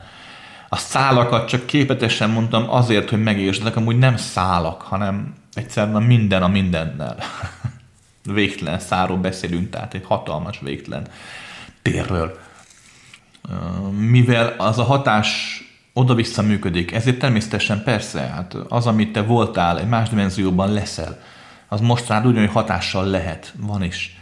Ugye a kérdés az, mennyire vagy nyitott, mennyire fogod föl, és nem csak rád igaz, mindenki másra is igaz, persze. A legtöbb gondolat, érzés, ihlet, azok, azok hiszen végtelen van, minden van, magyar nem te találod ki, hanem már létező, fogalmazunk így, ényeittől, kiterjedte formáitól kapod, persze.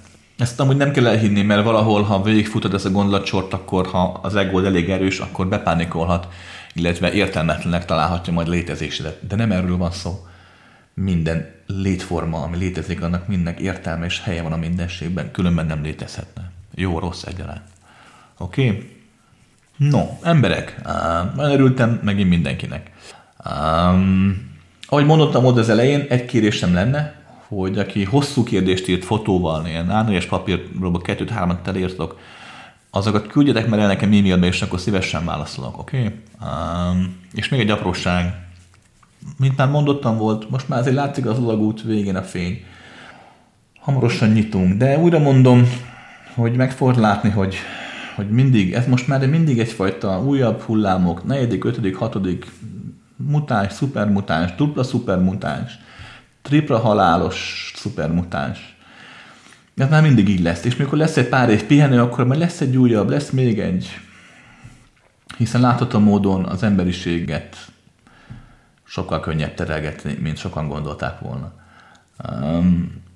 De ugye, hogy az elején ugye az orvos kérdezőnk, az az úr is mondta, hogy nem számít, nem az számít, hogy most ez tényleg létezik az összeesküvés elmélet, vagy nem, nem az számít, hogy most itt ezt valaki tényleg egy laborban csinálja a COVID-38-at, vagy tényleg egy év alatt képes egy csodavírus 380 féle mutációt létrehozni magából, mert akár ez is lehetséges. Persze még ilyen sose volt a történelem folyamán, de ne legyünk szörszál, pontosan vírus fehérje hasogatóak.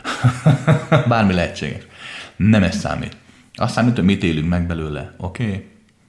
Könyörgöm mindenkinek, próbálja minden kevésbé félni. De nem azt jelenti, hogy legyél felelőtlen, jaj, de hogy védekezz, ha úgy érted magad jól. Csak ne félj. Tudom, ez hülye tanács, hülyén hangzik, de attól még, mert a tanács hülye, attól még jó. ugye, hogy ne félj, hát nem lehet nem félni. De azért próbálj, hogyan lehet próbálkozni? Úgy, hogy arra figyelsz, hogy az életedben valójában van, ez pedig ugye az öröm. Mert az öröm valódi. Néz ki az ablakon, a bárányfelhők azok mosolyognak az égen. A szürke felhő is mosolygós az égen, csak egy szürkébb, a fák, ahogy fújja őket a szél, a falevelek, azok mindig mosolyogva susognak. Mindenki alapvetően boldog, még a, az egyszerű növények is egyfajta szeretetben léteznek. Nem a klasszikus boldogságról beszélek, nem a nyálas szeretetről beszélek, hanem egyfajta békéből és harmóniáról, ami akkor is megvan, ha éppen valami pusztul. Tudom, hülyén hangzik, amit most mondok, és abszolút ellentétes a fizikai elmét tapasztalatával, de ha mögé tudsz látni a dolgoknak, akkor meg fogod látni, hogy a legnagyobb félelem, rettegésben és a valóság az, hogy mindennek megvan a helye a mindenségben, és hogy te sokkal több vagy, mint az a bábú a saktáblán, amit éppen leüt egy vírus, vagy leüt egy király, vagy egy királynő. Érted? Hát te vagy maga, nem hogy az, aki játszik, jaj, de hogy te vagy az a hatalmas épület, ahol a végtelen mennyiségű sakjátékos játsza a végtelen mennyiségű bábúval a játszmát, érted? Neked csak ezt észre kell venni.